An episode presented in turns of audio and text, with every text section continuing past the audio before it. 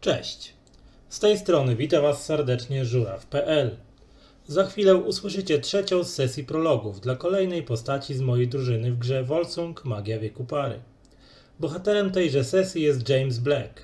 Postać odgrywana przez Mirka, alfheimski arystokrata w dyplomatycznej służbie jej królewskiej mości królowej Tytanii. Nie pozostaje mi nic innego jak zaprosić Was do słuchania i życzyć dobrej zabawy. Sir Alistair Blackwood był osobą, której z całą pewnością nie można było pozwalać na siebie czekać. Dlatego w dużym pośpiechu pokonywałeś kolejne kondygnacje gmachu Ministerstwa Spraw Zagranicznych Imperium. Po marmurowych schodach w górę i w dół podążały tłumy zarówno pracowników, jak i petentów wszelkiej maści. Energicznie przestąpiłeś próg biura pana Blackwooda. Jego asystentka spojrzała na ciebie zdegustowana z ponad binokli w drucianych oprawkach i rzuciła. Lord Blackwood już pana oczekuje, panie Black. Czym prędzej przekroczyłeś próg gabinetu. Witaj, James. Rzucił siedzący za ogromnym, rzeźbionym i zdobionym ornamentami z masy perłowej biurkiem, siwowłosy, dystyngowanie ubrany elf. W podeszłym, nawet jak na przedstawiciela tej rasy wieku. Usiądź proszę. Jego surowy, nieznoszący sprzeciwu ton nie pozostawiał wątpliwości co do tego, kto na tym spotkaniu gra pierwsze skrzypce. Jak wygląda um, Alistair Blackwood? Już ci wrzucam. Wybrałeś Jego mi postać? Pogląd, po, poglądowe zdjęcie Ale, Alistera Blackwooda wrzuciłem ci na kanale Volsung. O, No, tylko tyle, że jest elfem, czyli ma dłuższe uszy, nie? No tak. Yy, Piękne wdzianko. I ta Pie- kamizelka.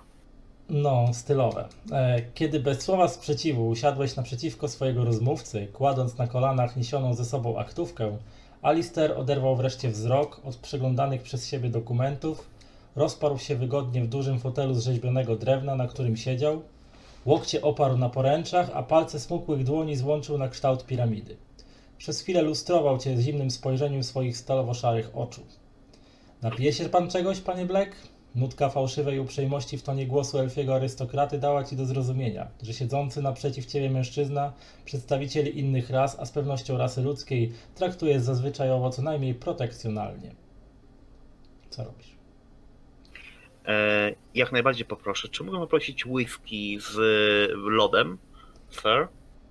E, Blackwood nachylił się do biurka, wcisnął jakiś przycisk, e, prawdopodobnie jakiegoś technomagicznego interkomu i rzucił. Marto, podaj naszemu gościowi whisky z lodem. Rozłączył się i z powrotem wrócił do swojej poprzedniej pozycji, przyglądając ci się z nieodgadnioną miną na twarzy. Po chwili e, w progu gabinetu zjawiła się e, rzeczona Marta, czyli ta asystentka, która zmierzyła cię zdegustowane spojrzenie na początku, jak wchodziłeś i postawiła na przedbiurku na tobą tacę, na której stała e, szklanka z grubym dnem, z grubego sz- szkła, z dwoma kostkami lodu i napełniona odpowiednią porcją mm, e, cieczy w kolorze dobrze dojrzałego miodu. Po czym postawiła tą szklankę na biurku, zabrała tacę i z wyniosłym krokiem e, wyszła e, z gabinetu. Zastanawiasz się pewnie, po co cię tutaj wezwałem, rzucił Alister, ciągle bacznie ci się przyglądając. Otóż twoja popisowa dyskusja z grafem Manfredem Pankracem nie pozostała niezauważona. Zdobyte dzięki niej informacje pomogły uniknąć nielichego skandalu, za co królowa i Alfheim są ci niebywale wdzięczni. Jednakże szkoda, żeby takie talenty w służbie jej królewskiej mości się marnowały. Dlatego twoja osoba została przedstawiona jako dobry kandydat do pewnej dość delikatnej misji. To mówiąc pochylił się w kierunku biurka i z jednej z szuflad po swojej prawej stronie wyciągnął teczkę. Położył ją przed sobą i zapytał, jesteś zainteresowany, James?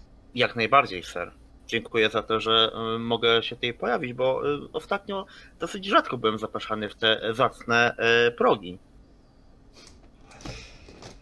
No to masz okazję się e, wykazać, powiedział Alister i położył przed tobą teczkę. Kiedy wyraziłeś swoje zainteresowanie, elf podał ci teczkę, a ty sięgnąłeś po nią i otworzyłeś ją.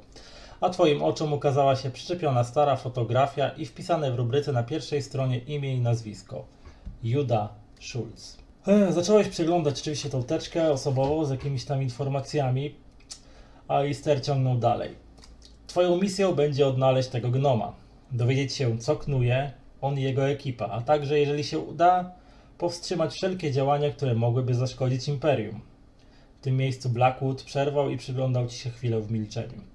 Jest jeden szkopuł. Yy, z nieznanych nam na razie powodów sprawą zainteresował się wywiad pontyfikału. Wysyłają do Orso swojego agenta, niejaką pannę Hanoi. Nawiąże z nią kontakt oraz współpracę w takim zakresie, jakiego będzie wymagała sprawa. Oczywiście dyskretnie i w białych rękawiczkach. Masz mieć na nią oko i informować nas na bieżąco. Jakieś pytania? Nie zawieszę oka na niej zbyt bardzo, bo to e, e, ogrzyca z tego co pamiętam. Znaczy, ty tego jeszcze nie wiesz, nie? E, Kurczę. bo nie dali ci tych informacji. Aha, czyli to będzie tylko spotkanie. Przepraszam, wybiegłem w przód.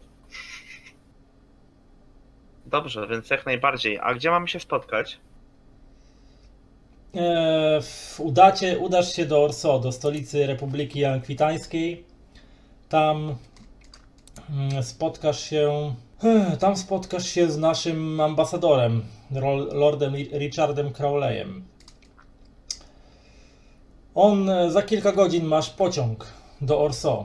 Pierwsza klasa, oczywiście. Na miejscu zgłosisz się do naszej ambasady w dzielnicy Palais Bourbon. Jak już wspominałem, Lord Lichaj Crowley, tamtejszy attaché, będzie twoim bezpośrednim przełożonym. Jemu będziesz zdawał wszelkie raporty. On też zorganizuje ci zakwaterowanie na miejscu. To mówiąc, e, Alistair wstał, co było sygnałem do tego, e, że to już koniec waszego spotkania. Ty również wstałeś i, zapraszającym gestem Alistair odprowadził cię do drzwi gabinetu. Powodzenia! Królowa Tytania liczy na ciebie, rzucił na odchodnym. A ja zanim wychodzę, e, biorę moją whisky, którą dostałem, jeszcze nie zdążyłem wypić, e, wznoszę e, szklaneczkę do góry i e, wznoszę toast za królową. Niech żyje nami króluje po wieczne czasy. Łykam i wychodzę. Alistair tylko spojrzał się na ciebie z krzywym uśmieszkiem, skłonił się lekko i nic się nie odezwał. Wychodząc po drodze, e, widzę Martę, która siedzi za biurkiem. Podchodzę do biurka, uśmiecham się do Marty i mówię: Droga Marto, dziękuję za wspaniałego drinka. A gdy powrócę z mojej wyprawy, czy może uda nam się wybrać na wspólną kolację? Jeżeli powrócisz, to o tym porozmawiamy. Gdybym ja miał nie powrócić, nikt by mnie tu nie zapraszał. Droga Marto, bywaj zdrowa. Powodzenia, James. Dzięki. To co robisz teraz? E, wracam na początek do mojego mieszkania, bo wnioskuję, że gdzieś tutaj mieszkam. E, po to, żeby spakować sobie jakieś podstawowe rzeczy.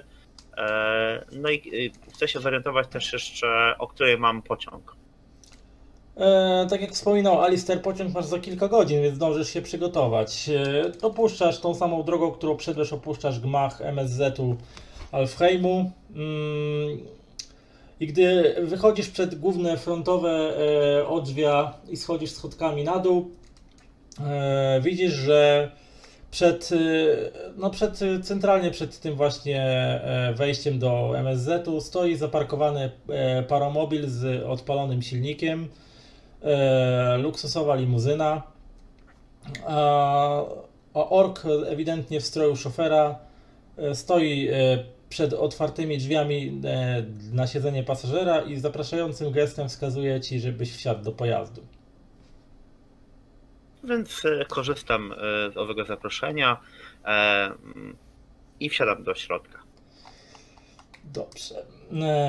Wsiada, wsiadasz do paromobilu, szofer zamyka za tobą drzwi, potem wsiada, wsiada do, do, po, do, po stronie kierowcy, zdejmuje czapkę, którą tam układa po swojej prawej stronie na siedzeniu obok e, i ruszacie, e, włączając się do ruchu w jakże pięknym, ale równo, równocześnie zatłoczonym Lioness w godzinach szczytu, można powiedzieć, i ruszacie w swoją drogę. Mija tak kilka dobrych minut i wrzuć mi w tym momencie na spostrzegawczość. Stopień trudności 10. Na spostrzegawczość mówisz, tak? E, tak. Jedną kością? Nie, no 2D10 rzucasz. Spostrzegawczości, ile ty tam masz, panie, spostrzegawczości?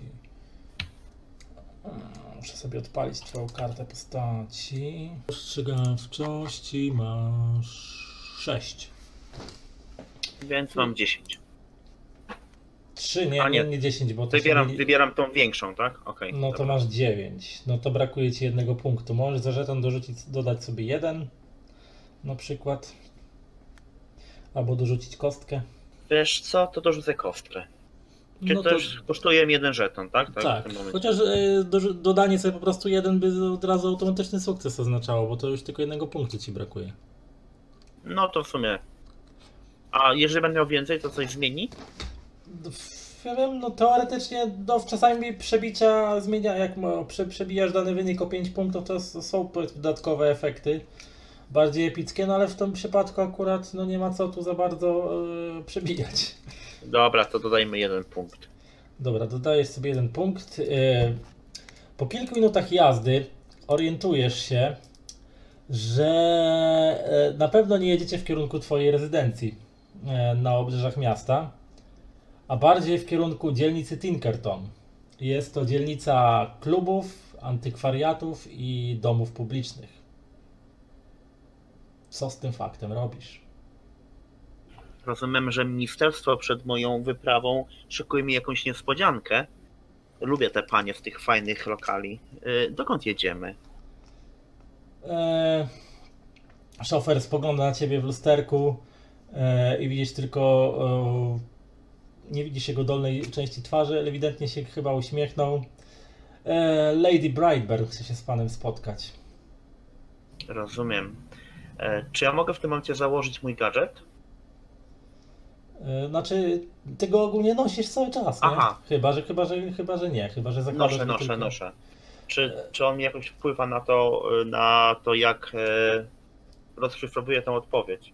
Nie, on, Ork ewidentnie mówił prawdę. E, jak chcesz, możesz sobie rzucić na test znajomości półświadka ze stopniem trudności 15. To może wnioskujesz, wnioskujesz z tej odpowiedzi nieco więcej. No więc sobie rzućmy. Półświadka, co ty masz? Półświatek masz tylko na 3 niestety. Em, No to mam 6.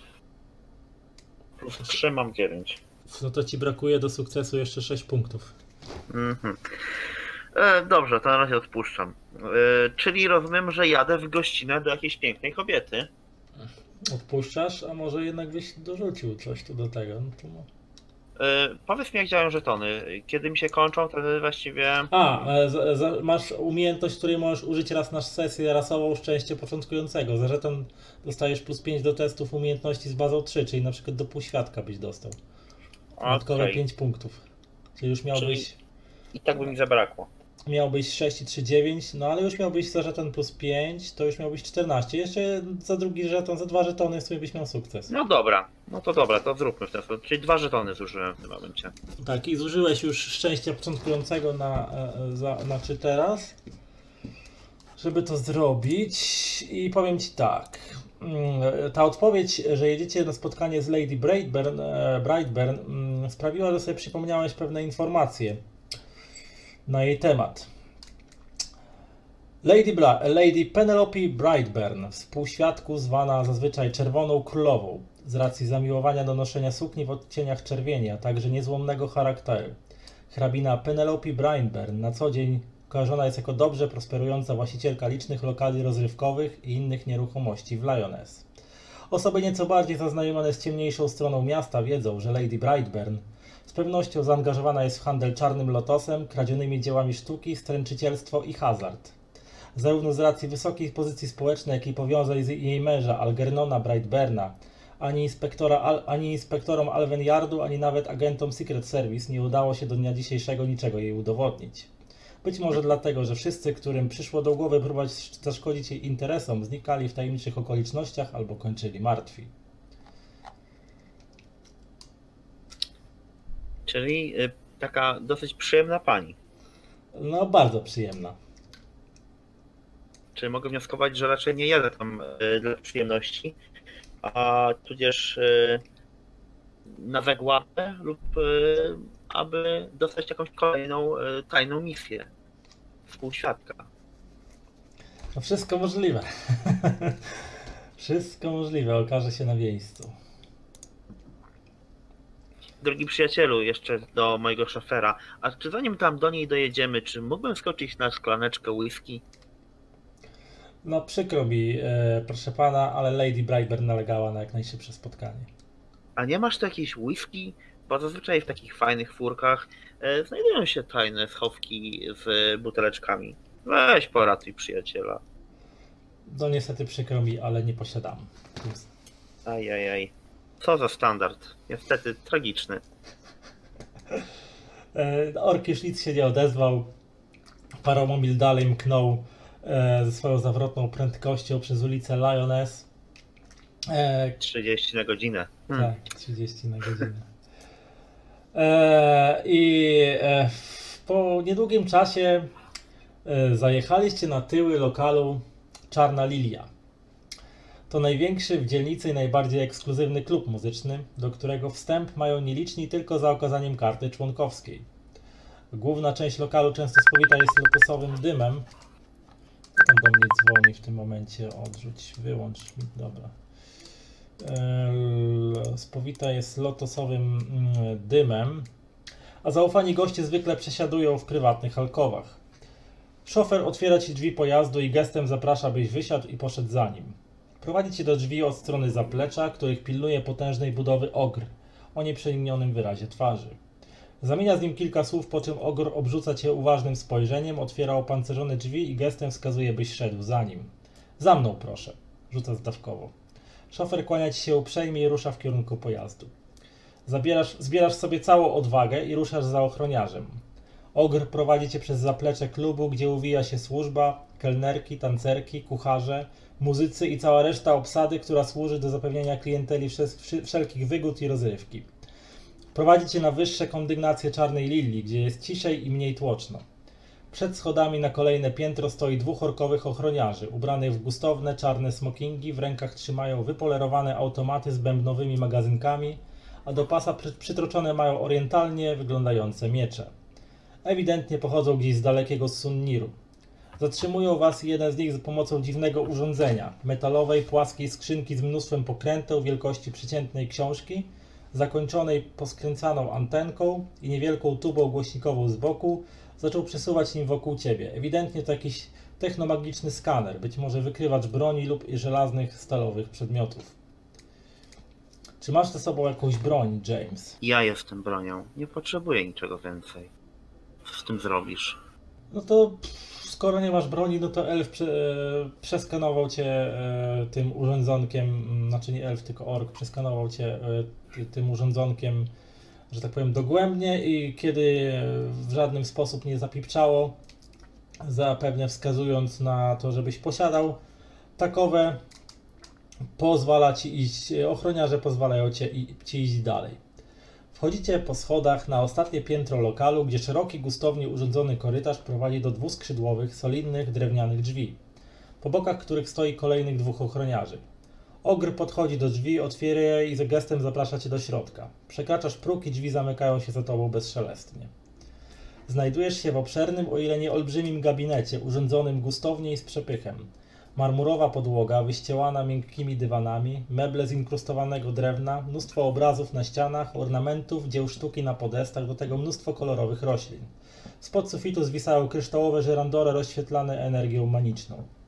Naprzeciw ciebie po drugiej stronie pomieszczenia większą część ściany stanowi olbrzymia witryna z widokiem na resztę czarnej lilii, prawdziwe centrum dowodzenia. Witaj, James. Ile to już minęło? Stojąca przy, przy witrynie tyłem do ciebie wysoka postać elfiej arystokratki oderwała wzrok e, od widoku roztaczającego się na zewnątrz gabinetu i powoli zwróciła się w twoją stronę. Chwilę ciszy przerwał szelest jej olśniewającej sukni o barwie głębokiej czerwieni. W tym momencie przypomniałeś sobie, jak piękną kobietą była Penelope. Piękną i śmiertelnie niebezpieczną. E, wklejam ci je, znaczy wygląd jej sukni. Ładna czerwona. Mm. Nie na darmo jest e, czerwoną królową. Tak. Podeszła do ciebie na tyle blisko, by owiała cię aura i delikatnych perfum o słodkawym zapachu. Długie blond włosy swobodnie spływały na alabastrową skórę ramion, oczy barwy opali lustrowały cię uważnie, a przyozdobione krwisto-czerwonej barwy pomadką usta układały się w lekko iro- ironicznym półuśmiechu. W palcach dłoni ubranej w długie sięgające za łokieć rękawiczki, również czerwone jak suknia, trzymała kieliszek wybornego Chardonnay, jej ulubionego. Napijesz się czegoś, James? Zapytała wyczekująco, usłyszałeś już po raz kolejny tego dnia. Dziękuję, że mi proponujesz. Ja poproszę moją ulubioną whisky. Czy masz dla mnie moją Monkey Shoulder? Oczywiście, James, jakbym mogła nie, nie mieć. Wskazała Pamiętaj. ci drobnym gestem ręki, żebyś usiadł na wyścielanej czerwonym, oczywiście, pluszem kanapie z boku pomieszczenia i sama podeszła do sporej wielkości stolika pozastawionego różnego rodzaju trunkami oraz e, naczyniami służącymi do spożywania tego trunku. Odstawiła na bok kieliszek swojego Chardonnay i sięgnęła po pękatą butelkę uwielbianej tak przez ciebie whisky. Pamiętaj, Monkey Shoulder i kochanie, dwie kostki lodu poproszę. Nie bądź arogancki, James. Nie jestem. Ja po prostu tylko wiem, czego chcę. To bardzo dobrze, że wiesz, czego chcesz, bo musimy poważnie porozmawiać. Ale przed zdjęciem twojej pięknej czerwonej sukienki, czy potem? Ach, James, James, ty się nigdy nie zmienisz. Jak najbardziej. Uśmiechając się, podeszła do ciebie, podając ci szklankę, e, szklankę twojej e, ulubionej whisky, a później siadła sobie obok mm, e, i spojrzała na ciebie, uśmiechając się. Ale tak naprawdę, James, musimy porozmawiać o twoim bracie. O twoim moim bracie, bracie? Jeremim. Przecież wiesz, że nie lubię rozmawiać o moim bracie. Mój brat jest za koło mojej rodziny. Dlaczego ja muszę o nim rozmawiać? Co znowu nawywijał? A widzisz, jaki ty jesteś e, świetnie poinformowany, James. No Jeremy jak zwykle coś nawywijał. Nie będę płacił żadnych jego długów. Nigdy więcej. E, obawiam się, James, że to nie do końca jest tak, jak ty sobie to wyobrażasz, powiedziała Penelope. E, dopiła łyk e, swojego Chardonnay i, od, i wstała odstawić kieliszek, pusty kieliszek na stojący obok stolik z mahoniowego drewna. Otóż Jeremy tym, ba, tym razem przesadził. Wiesz, jak on lubi grać w karty, prawda? Wiesz o tym doskonale i doskonale wiesz o tym, że zazwyczaj przegrywa. I nawet jeżeli raz na jakiś czas uda mu się wygrać. No i tym razem przegrał. Przegrał bardzo dużo pieniędzy, James. Naprawdę, bardzo dużo. I co gorsze, przegrał je jednym z moich lokali. Ale ja ci już powiedziałem, że ja nie będę spłacał długów mojego brata. Uwierz mi, jego dług, a tym razem dług twojej rodziny, bo pamiętaj, że Jeremy jest twoim starszym bratem. Czyli to on dziedziczy głównie majątek po waszym zmarłym ojcu. To nie jest tak do końca. Zawsze mój brat e, może nie dotrwać momentu, kiedy będzie czytany testament. to prawda, James, ale długi się dziedziczy, a przynajmniej długi wobec mnie. Moja droga, z tego co pamiętam, jedyny dług, który u ciebie mam, to taki, że ostatnim razem wychodząc, e, nie podziękowałem ci za wspaniałą noc, po prostu, bo spałaś. Dlatego mm, nie wiem, czy e, będziemy dyskutować temat, tutaj na temat mojego brata. E, Wiesz, jeżeli masz do niego jakąś sprawę, a on przypadkiem jednak zginie, ja nie będę płakał z tego powodu. Jego śmierć tak naprawdę na nic mi się nie przyda, James. Ja jestem o, kobietą praktyczną. Ja również, więc e, dlatego e, może załatwmy nasze sprawy tak jak zazwyczaj, e, z dozą przyjemności i e, nie odpowiedzialności za cokolwiek, właściwie braku owej odpowiedzialności i po prostu przejdźmy do e, dnia następnego. No nie, nie, nie, nie, nie, kochany. Tym razem tak łatwo ci nie pójdzie. Mm. Słuchaj. Sprawa wygląda tak. Jeżeli nie chcesz z tytułu hrabowskiego zejść do poziomu robotników w dokach, eh, to będziesz musiał coś dla mnie zrobić. Moja droga, ja tylko chciałem zauważyć, że nieważne e, gdzie będę i kim będę i co będę robił, mój status, e, on po prostu sam z siebie będzie wychodził. A z chłopakami z doków nieraz się już dogadywałem w różnych kwestiach i gwarantuję ci, że gdybyś czegoś potrzebowała właśnie od tych wspaniałych ludzi z tych nizin naszych społecznych, e, jestem w stanie ci e, wiele rzeczy załatwić. Dlatego mm, ja naprawdę nie dostrzegam związku. O, James, takie, to twoje droczenie się jest urocze. Podeszła do ciebie i tak palcami e, smukłych dłoni w rękawiczkach musnęła e, twoją porośniętą zarostem, e, twój porośnięty podbródek, sprawiając, że dreszcze przeszły twoje ciało, a ty mimowolnie podniosłeś się do pozycji wyprostowanej. Stanąłeś naprzeciwko niej, mimo tego, że lekko górowała nad tobą wzrostem, jak to, jak to elfy. Ona dalej delikatnie podtrzymując twój podbródek palcami dłoni zbliżyła się do ciebie i złożyła delikatny pocałunek na twoich ustach. I wtedy przypomniałeś sobie, jakież słodkie rozkosze czasami potrafiła dać e, ta niebezpieczna kobieta, jaką była Penelope Brightburn. Wiesz, James, że mi się nie odmawia. Wiem, e, bardzo chętnie pójdę z tobą do łóżka, jak zawsze, ale nie będę płacił żadnych długów mojego brata. Zrób z nim co chcesz. Widzisz, James, e, tak się składa, że wiem, dokąd się udajesz. Ja zawsze wiem to, co chcę wiedzieć. I tak się składa, e, że mógłbyś wyświadczyć dla mnie pewną przysługę. I tak się składa, że gdy wyświadczysz dla mnie tą przysługę, uznam, że szaleństwa twojego brata Jeremiego z ostatnich tygodni nie miały miejsca. Moja droga, po pierwsze, e, umówmy się na jedną rzecz. Ja nie będę płacił długów mojego brata. Po drugie, jeżeli mogę coś dla ciebie zrobić, zrobię to z przyjemnością, bo wiem, jaką będę nagrodę. Co do kwestii brata, już ci powiedziałem, naprawdę nie zależy mi na tym, czy on będzie, czy nie będzie, ponieważ jak nie będzie na czytaniu testamentu mojego, no cóż, wciąż jeszcze żyjącego ojca, to zasadniczo ja nie będę z tego powodu płakał, bo później, wiesz, rozumiesz, prawda? Mhm. No dobrze, skoro tak stawiasz sprawę. Jest jedna rzecz, którą mógłbyś dla mnie zrobić mimo wszystko, kiedy już udasz się do tego Orso. A może sprawię, żeby twój brat nie pojawił się na odczytaniu testamentu. Chociaż chłodki, słodki chłopak z niego, mimo wszystko. Że jest straszną Słuchaj, zakału niech- rodziny.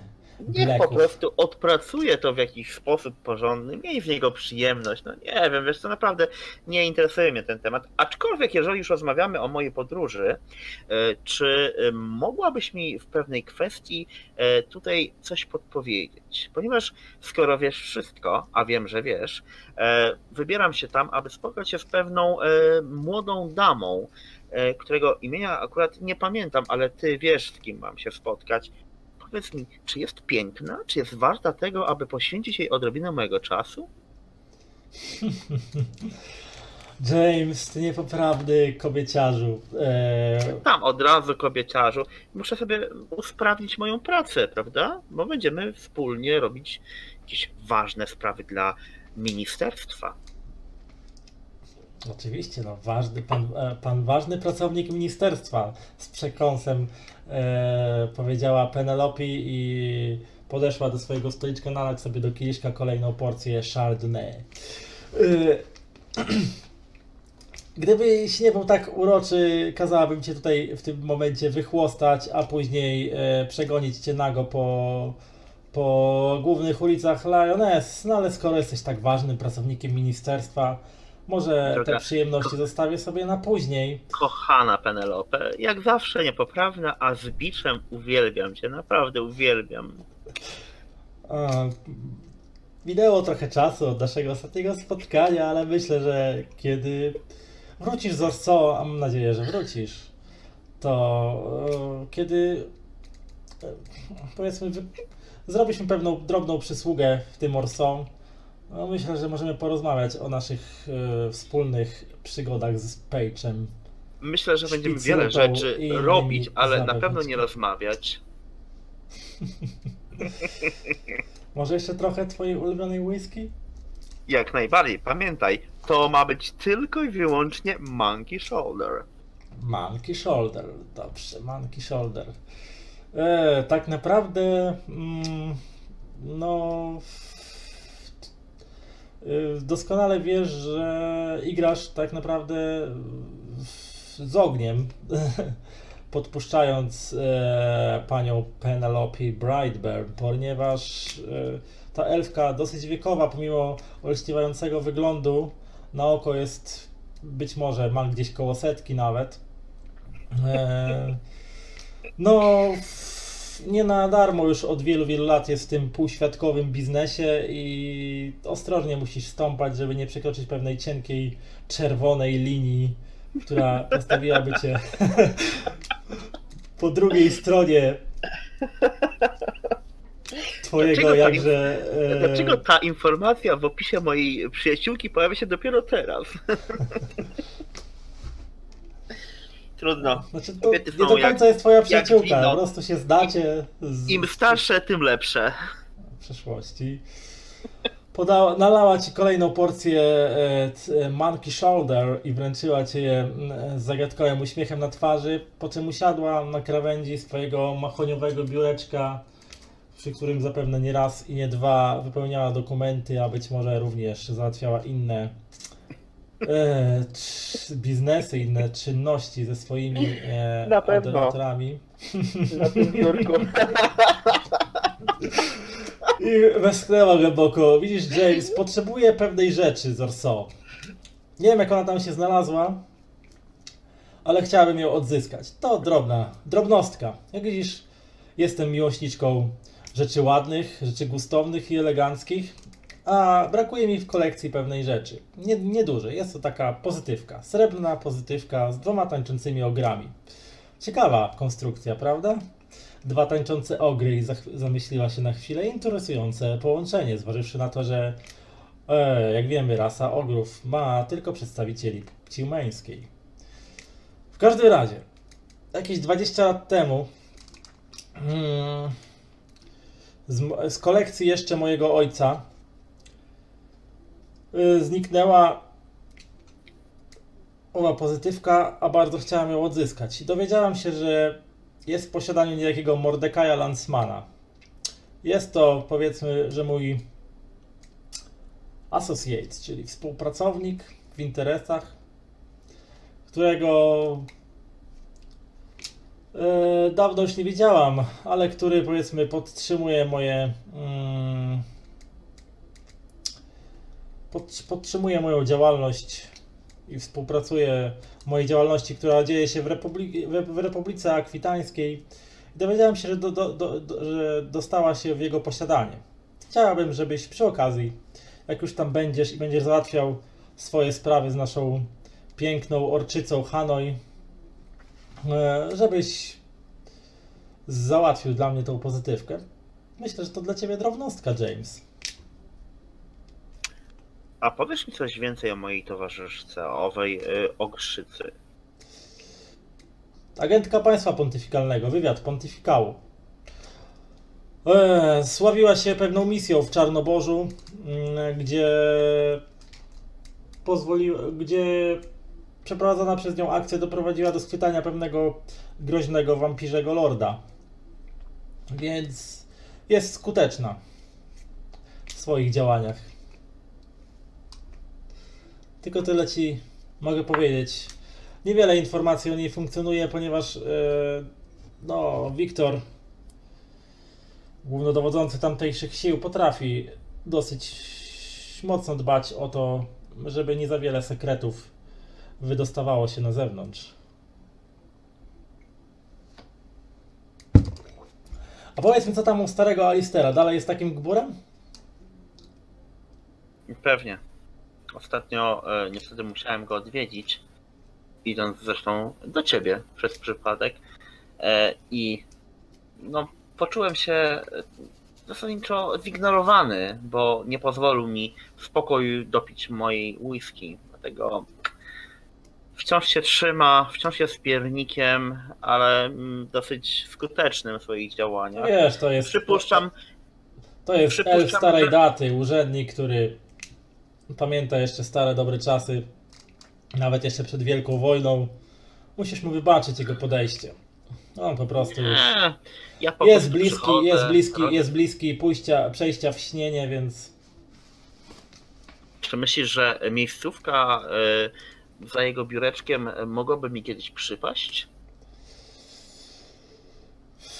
nie uważam, James, żeby siedzenie za biurkiem i przewracanie papierów było czymś, co jest dla ciebie. Mi się wydaje, że jesteś stworzony do nieco bardziej szalonych rzeczy i bardziej aktywnych. Nie mogę robić szalone rzeczy poza pracą za biurkiem. Więc e, zasadniczo wiesz, odwiedzanie e, pobliskich e, domów przyjemności, tudzież zwanych rozpusty, sprawiłoby mi dodatkowe argumenty na to, aby jednak przemęczyć kilka godzin. Wiesz, czasami myślę, że e, chyba powinienem przejść na emeryturę. Mój wiek, lat 40 kilka, powoduje, że już jakoś tak coraz bardziej myślę o stabilizacji. Wiesz, żona w domu, dzieci, no i koleżanki na mieście. E, Penelope roześmiała się e, perlistym śmiechem, jakże nielicującym z jej, jak naprawdę przecież gdzieś tam głęboko e, zasadniczo poważną, a być może nawet okrutną osobowością poniekąd. W końcu ta twarda elfia arystokratka, która żelazną takie dziwne stwierdzenie w przypadku elfów e, e, wrażliwych na żelazo ręką rządzi ciemniejszą stroną miasta, albo przynajmniej i jego sporą częścią. A tutaj taki naprawdę wesoły i e, szczery śmiech z jej ust. Ach, James, ty zawsze potrafisz mnie rozbawić, zawsze co w tobie lubiłam. Ale przejdźmy do rzeczy, bo niedługo spójdziesz się na swój pociąg. Jeszcze muszę wrócić do domu, aby się spakować, ale jak znam życie, to moje walizki czekają już tam za rogiem, prawda? No, aż tak o sobie nie, nie mniemaj, James, że aż tak o ciebie dbam. No, od mój, wystarczy, że mój szofer cię odwiedzie. Powiedz swojemu szoferowi, żeby zaopatrzył ten twój cudny wózek w jakiś fajny mini barek z moją ulubioną whisky. Proszę ciebie, kochanie. Ech, to przemyślę twoją prośbę. A tymczasem wybacz, ale muszę zająć się kolejnymi interesami. To mówiąc, zerknęła z uwagą na zegar, który wisiał gdzieś tam na ścianie. Właśnie wybił kolejną godzinę waszego życia. Podchodzę do niej, biorę ją za rękę i soczyście w tą rękę całuję. Idź już, James, idź. Następnym razem będzie może okazja do okazywania sobie bliższych e, gestów. Więc wychodzę. Żegnaj, kochanie. Powodzenia, James.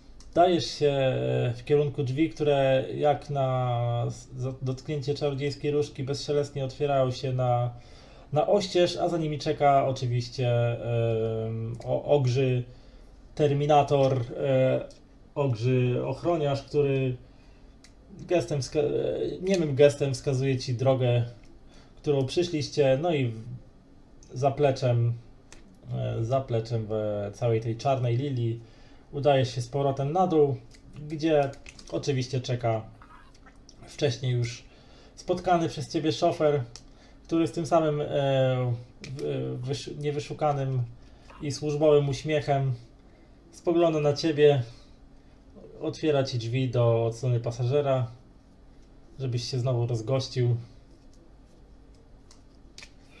Przyjacielu, jak masz na imię? Johnny, No cóż, Johnny, dlaczego mnie to nie zaskakuje? Więc Johnny, czy masz dla mnie to, o co prosiłem twoją panią? niestety nie dostałem żadnych monkey shoulder. Mhm, a jednak wiesz, czego potrzebuję.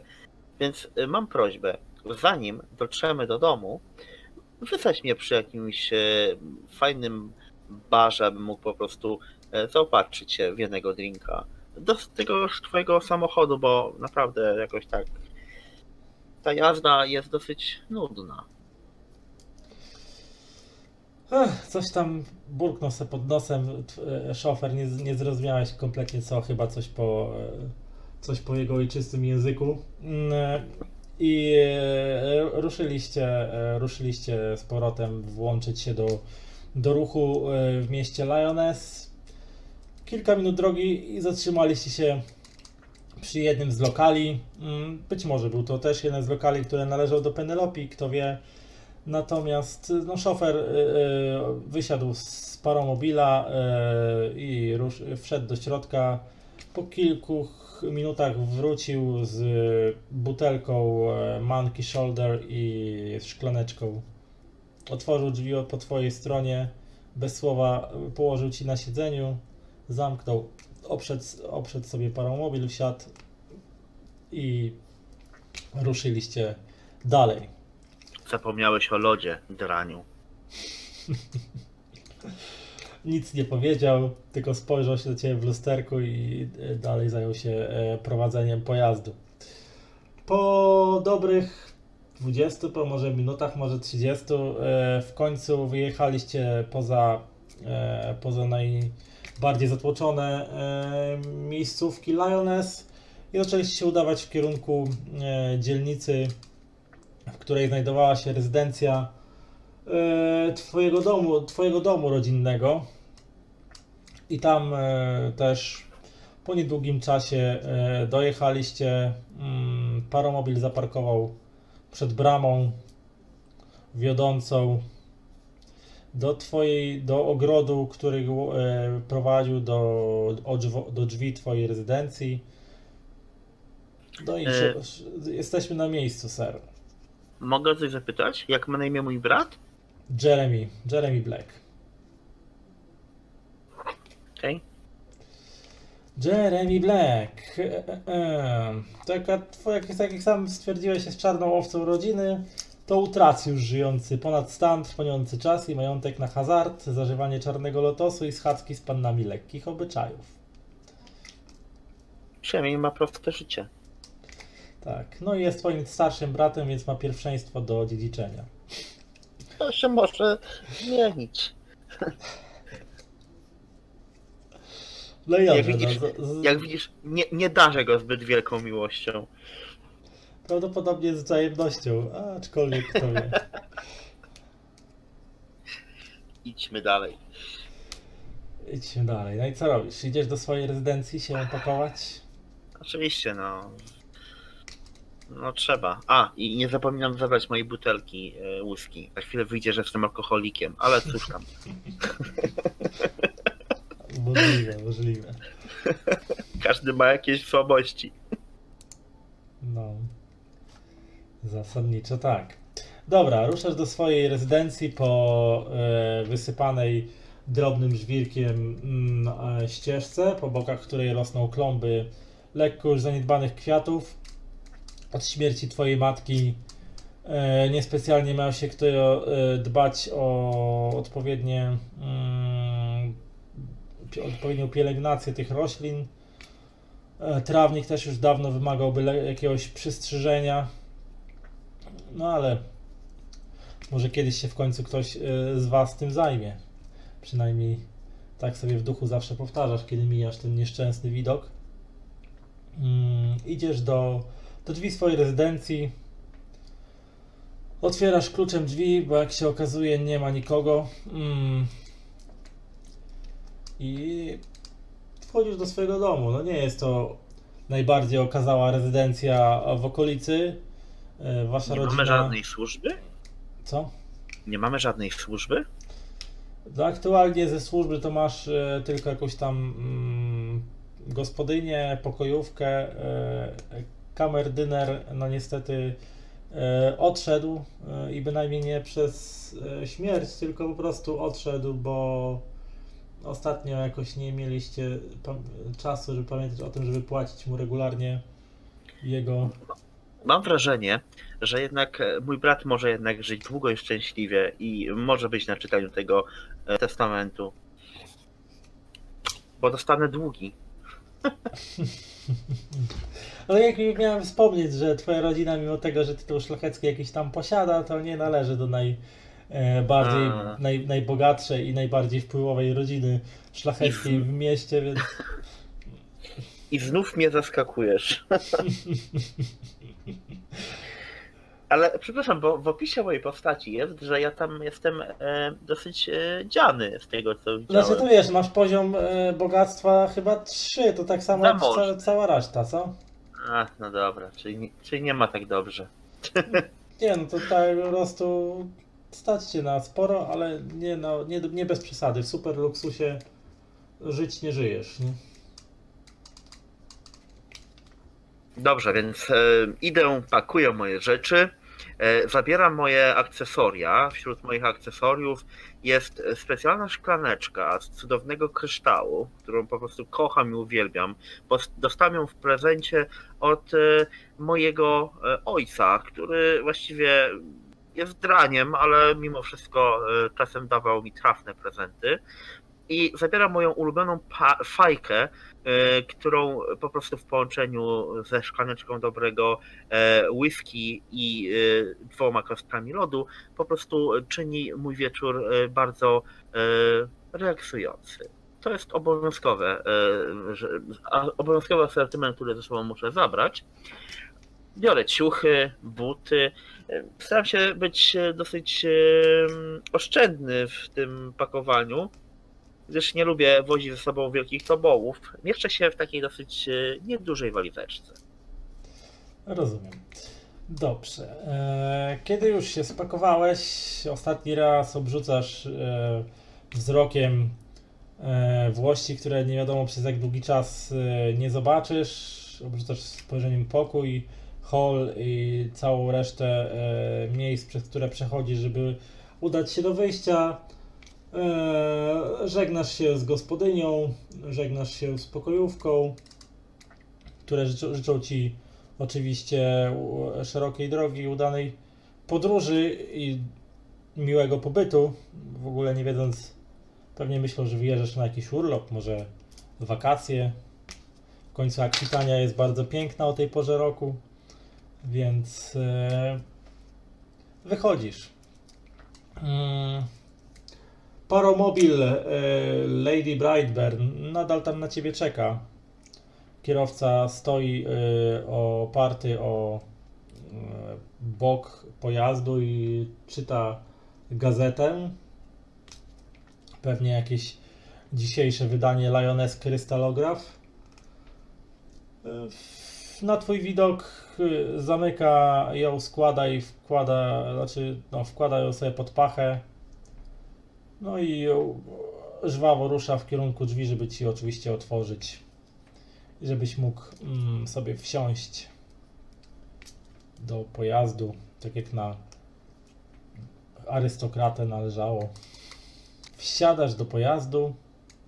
Mm, oczywiście to, co tam e, zostawiłeś, czyli jeszcze część alkoholu w buteleczce e, Monkey Shoulder oraz e, szklaneczka, która też tam była. Ciągle tam na ciebie czekają. Mm, ale masz swoją własną, ulubioną, kryształową szklaneczkę, z której możesz popijać w czasie podróży. No i ruszacie w kierunku e, dworca królewskiego. Największego dworca tutaj w Lyoness. Jesteś Miru, bo nie wiem, czy cię... Tak, tak, słucham, słucham. tak, tak czasami coś tam, bo tak masz cicho, że zastanawiam się, czy cię nie rozłączyło. E, I ten. I ruszacie w kierunku dworca e, królewskiego Lyoness, z którego udasz się pociągiem e, Vanadian Express. Tutaj ten szofer wręczył ci bilety, bilet pierwszej klasy mm, w takim etui z, z logiem e, służb jej królewskiej mości królowej Tytanii. Czyli masz bilet dyplomatyczny pierwszej klasy mm, do, do właśnie przewoźnika Vanadian Express, który uda się w podróż z Lyoness prosto do serca Akwitańskiej Republiki, czyli do miasta Orso. Ale Trochę czasu zajęło, zanim dotarliście na ten dworzec. Później jeszcze kawałek, e, trochę potrwało, zanim przedarliście się na tłum, e, przez tłum e, pasażerów wędrujących w, e, w tę i w drugą stronę e, w poszukiwaniu pociągów, e, którymi mieli odjechać, ewentualnie w poszukiwaniu, nie wiem, członków rodzin, którymi mieli się spotkać lub innymi, e, czy jakichś tam taksówek, dorożek, do których mieli wsiąść po to, żeby udać się e, w sobie tylko znanych kierunkach. E, No i, czyli, no i po, po prze, przepychaniu się przez tę e, ludzi, orków, e, krasnoludów, elfów, także jakichś tam przemykających między nogami większych ras niziołków czy, czy gnomów, dostajesz się w końcu na pokład pociągu Vanadian Express. Jest to długi, transkontynentalny e, transkontynentalny pociąg, olbrzymia lokomotywa, e, olbrzymie wagony pierwszej klasy, które służą arystokratom i bogatym biznesmenom do wygodnej podróży. Mają tam oczywiście bardzo wygodne przedziały, e, wagon restauracyjny, mm, jakiś tam wagon e, barowy, jakieś tam wagony takie, wiesz, z jakąś dodatkową rozrywką pokroju e, dart, czy jakieś tam stoliczki do gier, na przykład w szachy, czy cokolwiek innego, przy czym e, nudzący się podróżą arystokraci mogą sobie uprzy- uprzy- uprzyjemniać czas. No i tam pozostałe części to są wagony już e, klasy ekonomicznej, czy tam tych tak e, klas e, gorszych, gdzie już nie ma takich, takich wygód, a na samym końcu tego składu są wagony towarowe, wagony dla bagaży pasażerów, e, które są tam mm, poukładane i pilnowane przez mm, kolejowych strażników. Wsiadasz do pociągu mm, i kierujesz się do swojego przedziału.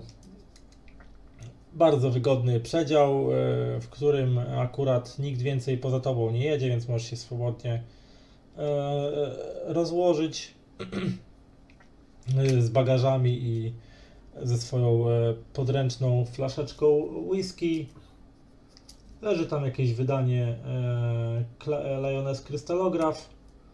W razie gdyby ktoś chciał spędzić czas na lekturze. Mm, Jest przedział wyścielany też jakimś takim wygodnym, obite, wygodnie obite pluszem. Są te siedzenia. Jest tam odpowiedni wiesz, wieszaczek na jakiś płaszcz, na surdut, półeczki na kapelusz, jakieś drobnostki. Wszystko co trzeba, żeby wygodnie spędzić tą podróż. No i syreny się odzywają. Po tym, jak już pasażerowie wszyscy wsiedli i się usadowili na swoich miejscach, e, zawyły syreny i ruszacie sobie w, kierunek, e, w kierunku kanału Alfheimskiego, ponieważ żeby dotrzeć z e, Alfheimu do Akwitanii, trzeba właśnie przez ten kanał się przedostać. Podróż ogólnie do Orsowo mija Ci przyjemnie i bez większych problemów. Chyba, że jedynym problemem była e, pewnego rodzaju nuda, ponieważ no jednak kilkanaście godzin to zajęło, zanim przejechaliście przez cały kanał, kanał Alfheimski, natomiast do tego jeszcze, żeby dotrzeć do stolicy Orso, e, do stolicy Akwitanii, no trzeba było jeszcze kilka kolejnych godzin. No i kiedy minęła prawie doba od, wy, od, wy, od Twojego wyjazdu e, z zatłoczonego, zamglonego Lioness, docieracie do Orso. Orso jest e, już przez okna swojego przedziału, kiedy przejeżdżałeś przez e, e, Akwitańską Republikę, e, po, po, po tym jak pociąg wysunął się z, z otworu kanału Alfheimskiego, zauważyłeś, że był to kraj jakże inny od od Alfheimu, w którym spędziłeś znaczną część swojego życia, ponieważ tutaj i te wioski gdzieś tam widoczne z daleka, czy te, przez które pociąg przejeżdżał, mijając, mijając jakieś pomniejsze stacje, całkiem inne budownictwo, e, więcej otwartych przestrzeni, jakieś pasące się zwierzątka, na, na pastwiskach, e, jakieś takie niebo, nawet inne, inne kształty drzew. E, chociaż niby odmiany drzew te same, czy podobne jak rosną w Alfheimie, ale jakoś tak całkiem czuć było tą inność tutejszym powietrzu, mniej, e, mniej praktycznie bez mgły, mniej tego dymu z fabryk, e, mniej e, takiego industrialowego przesytu, jakim e, szczyciło się Lioness i jego najbliższe okolice. Tutaj bardziej było sielsko, spokojnie, może bardziej nawet kolorowo. I kiedy dojechaliście do, do Orso, e, kiedy za, zabudowania zaczęły gęstnieć, kiedy e, tutaj ta zabudowa miejska zaczęła się e, coraz bardziej rozrastać, przekonałeś się, że w porównaniu do Lyoness, Orso, mimo tego, że to było duże miasto, może nawet bardzo duże miasto, jednak e, żadnego porównania do wielkości, do Molocha, jakim było Lyoness, nie było. Jednak Orso w skali w porównaniu do stolicy Imperium Alcheimskiego e, jednak było znacznie mniejszym miastem, można powiedzieć bardziej kameralnym, ale także o całkiem zupełnie innym charakterze, ponieważ e, i tutaj kamieniczki były inne, wysokie, e, mocno zdobione, e,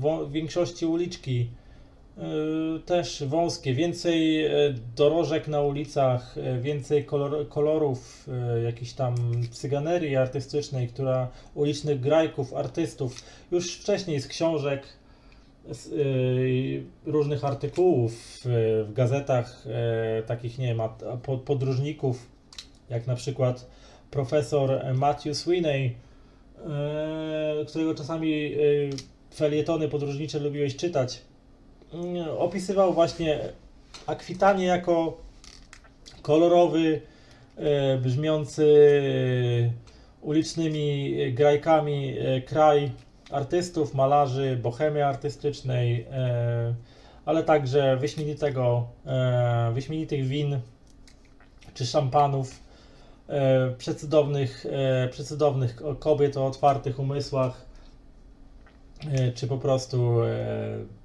również e, no, takiego całkowicie innego folkloru. Chociaż też e, było to napisane okiem takiego e, alfheimskiego, stricte alfheimskiego gentlemana na wakacjach, więc oczywiście w tych swoich felietonach Sweeney e, opisywał to wszystko z pewną dozą zachwytu, ale też było w tym e, można wyczuć e, pewną dozę takiego alfheimskiego protekcjonalizmu, czyli podchodził z wyższością do tego wszystkiego, że było fajnie, było pięknie, kolorowo, ale jednak e, Alfheim jakby nie było lepszy. No i na takich rozmyślaniach nad istotą e, turystyki zagranicznej do, dotarłeś do dworca e, do dworca e, Orso znacznie mniejszego i mniej takiego industrialnego w porównaniu do tego, co do królewskiej, e, do królewskiego dworca imienia królowej Tytanii w Lyoness. Tutaj skala nieco mniejsza, ale i tak przy wysiadaniu no, było tłoczno, ruchliwie i gwarno, z tym, że nie przywitały Cię oczywiście pokrzykiwania w ojczystym alfheimskim, ale właśnie pełno tu było e, gwaru m, tego dziwnego, nieraz e, lekko gulgoczącego dla Was e, języka akwitańskiego. Tak jak często było słychać jakieś tam e, rozmowy w, w tym akwitańskim, który dla Was brzmiał trochę jakby e, ci ludzie mówili często z pełnymi ustami, no ale taka już e, taki już urok Alfheimczyków, znaczy Akwitańczyków.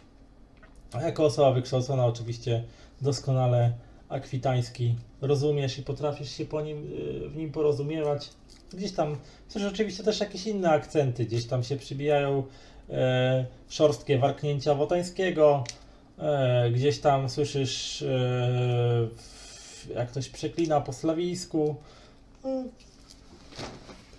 Jest, e, jest tutaj e, na pewno e, też bogactwo kulturowe przyjezdnych, którzy odwiedzają wielkie Orso, być może w poszukiwaniu artystycznych doznań, a być może załatwiając jakieś interesy. W każdym razie właśnie znajdujesz się na peronie owego dworca i co robisz dalej? E, Zasadniczo e, hotel mam już zarezerwowany, czyli sam. e, Znaczy powiedział ci e, ten Blackwood powiedział ci, że powinieneś się zgłosić po zakwaterowaniu powinieneś się zgłosić do ambasady Alfheimu do lorda Richarda e, Crowleya który No ma ci tam, miałby ci potem tam wskazać, gdzie zostaniesz Więc- zakwaterowany więc, i, e, i, i, i, Kieruję się w stronę wyjścia e, i będę szukał sobie jakiegoś transportu, aby dostać się do ambasady. No to oczywiście, no e, strzałki i tam informacje po akwitańsku e, e, sprawnie raczej kierowały ruchem, nie było, że tak powiem, możliwości, żeby się zgubić mm, e, w trakcie wyjścia z tego dworca, szczególnie, że e, szczególnie, że nie był on tak okazały, tak jak mówiłem, jak dworce, jak dworzec królewskiej mości w, w Lyoness. Mm, Dworzec nazywał się dworzec Avignon, gardu Avignon, widniało na tabliczkach. I kiedy już wyszedłeś na, e, jego, na, przed jego front, no oczywiście jakaś tam w miarę duża, szeroka ulica e, biegnąca obok tego dworca, mnóstwo, mnó- mnóstwo osób mijających się w tej i we w te, e, ru- ruch oczywiście w, pełnym, w pełnej krasie, są, są, pędzą paromobile, gdzieś tam e, stukają kopyta koni ciągnących dorożki, jakieś są tam pokrzykiwania, gdzieś tam nad głową widzisz majestatycznie przesuwające się sterowce, e, które e, wędrują w różnych kierunkach Vanadi. Mm, Na pewno nie, nie będzie problemu, żeby znaleźć jakiś transport do, do dzielnicy Palais Bourbon, w której znajduje się ambasada Imperium Alfheimu. No Dobrze, więc e, po prostu podchodzę do. Są jakieś taksówki? Są taksówki, są dorożki, No, są taksówki. podcho- par- podchodzę do jakiejś taksówki i e, proszę e, kierowcę, aby mnie zawiózł do ambasady. Kierowca oczywiście zapra- zapraszającym gestem każe ci, żebyś tam wsiadł. Wsiadasz. E, Jest to jakiś tam e, krasnolud, który e, sprawnie kręci kierownicą i rusza, rusza z miejsca. Jedziecie sobie tak przez chwilę, a on tak spogląda na ciebie, spogląda na ciebie z zaciekawieniem. Służbowo? Mam teraz pytanko, bo chciałbym użyć autorytetu. To jest profesjonalne, tutaj co mam e, E, zdolności. Tak, no masz takie coś. I tam E, mam plus dwa do e, konfrontacji z przedstawicielami niższego stanu. No tak, masz coś takiego. Bo chciałbym się go wypytać trochę o to, e, jakie jest miasto, e, jakie są dzielnice, lepsze, gorsze, gdzie lepiej się nie zapędzać, gdzie warto pojechać i tak dalej. Czyli chciałbym sobie z niego zrobić trochę takiego sługę, bo za chwilę będę chciał mu e, jakąś tam kwotę e, po prostu zaoferować za przejazd, prawda? Dobrze, no. Chcesz to rzuć e, na. Mm, mm, mm. Co byś mógł tu użyć? Wydaje mi się, że chyba na ekspresję, nie? Na ekspresję. Okej, gdzie że mam ekspresji Na, 3. na 6, nie masz na 6, masz zaznaczone na 6. Aha, 3, 6, dobra. To No to plus 2 dodatkowo, no to masz 8, a trudność testu będzie 10, więc raczej bezproblemowo to zdasz chyba. Mam nadzieję. No, Osiem. 8 wyrzuciłeś, to nawet masz chyba na charyzmie. Na charyzmie masz przerzuty na ósemkach, więc jeszcze, no ale w każdym razie no, udaje ci się bezproblemowo. No jak mówię, no, ork, znaczy nie, Kasnol zapytał się, czy służbowo jedziesz, no i tam zaczęła się e, wasza rozmowa. E, dowiedziałeś się o najważniejszych dzielnicach Orso, między innymi, że e, dzielnica e, rozrywki, dzielnica, gdzie najwięcej jest teatrów i tym podobnych miejsc, co się nazywa Montangle. Dzielnica taka z administracją rządową i tam, gdzie się udajesz, nazywa się Palais Bourbon. Tam dzielnica uniwersytecka nazywa się Vonson. No i tam jeszcze inne nazwy dzielnic ci wymieniał. I co, gdzie mniej więcej się znajduje. Eee, podał ci jakieś tam lokale, do których e, e, można się udać, jeżeli chce się zjeść coś dobrego albo wypić coś dobrego. Między innymi dowiedziałeś się, że w restauracji o nazwie Lagrange podają wyśmienitą kaczkę z jabłkami. Mm, no Okej. i w, w, nie wiem, co ty tam jeszcze byś chciał wiedzieć. Chciałbym się go zapytać, e, gdzie w tym Że, mieście że z wielkiej żelaznej wieży, która góruje nad e, dzielnicą Montangle widać, e, są wspaniałe widoki na, na panoramę Orso, na przykład, że polecę tam udać się na wycieczkę i takie tam. No dobra, więc on mi powiedział o tych wszystkich e, cudownych, fantastycznych atutach miasta, a teraz chciałbym się dowiedzieć o miejscach szemrane, gdzie mogę spotkać elementy, gdzie mogę spotkać płatnych zabójców e, i w ogóle taką, taki półświatek e, tegoż miasta. Broń w tym Boże, momencie- panie, ja nie wiem o takich rzeczach. Co I w pan tym tutaj momencie wyciągam z portfela dość pokaźną kwotę. Nie wiem, jaką walutą tutaj operujemy. E, frankami akwitańskimi. Dobrze. Jaki jest przelicznik tego, żeby to było e, wynagrodzenie, powiedzmy, e, tygodniowe takiego, takiego gościa? Bo ty masz akurat te funty, funty. Fu- fu- fu- Mniej więcej podobne są mm, przeliczniki. No dobra, załóżmy, że, że daję mu takich funtów 200. Czy to będzie wystarczająca kwota? O, to No. bardzo, bardzo, dużo. No więc takie, taką kwotę otrzymuję. E, ja go w tym momencie dopytuję o właśnie takie miejsca e, i o osoby, e, które. współświadka, no nie? Na pewno coś będzie wiedział, bo, bo jednak wygląda na takiego trochę no, zbirowatowego, no jakby nie patrzeć. Że krasnolud to od razu zbirowaty. O, cóż, ma tą swoją fakwiatę, długi wąs i brodę, więc zasadniczo mm, na pewno coś tam wie. Wie pan, ale ja tak naprawdę to ja uczciwy człowiek jestem. Ja się bandyterką nie param. Ja wcale nie chciałbym, żebyś się pał bandyterką. Ja tylko po prostu potrzebuję informacji.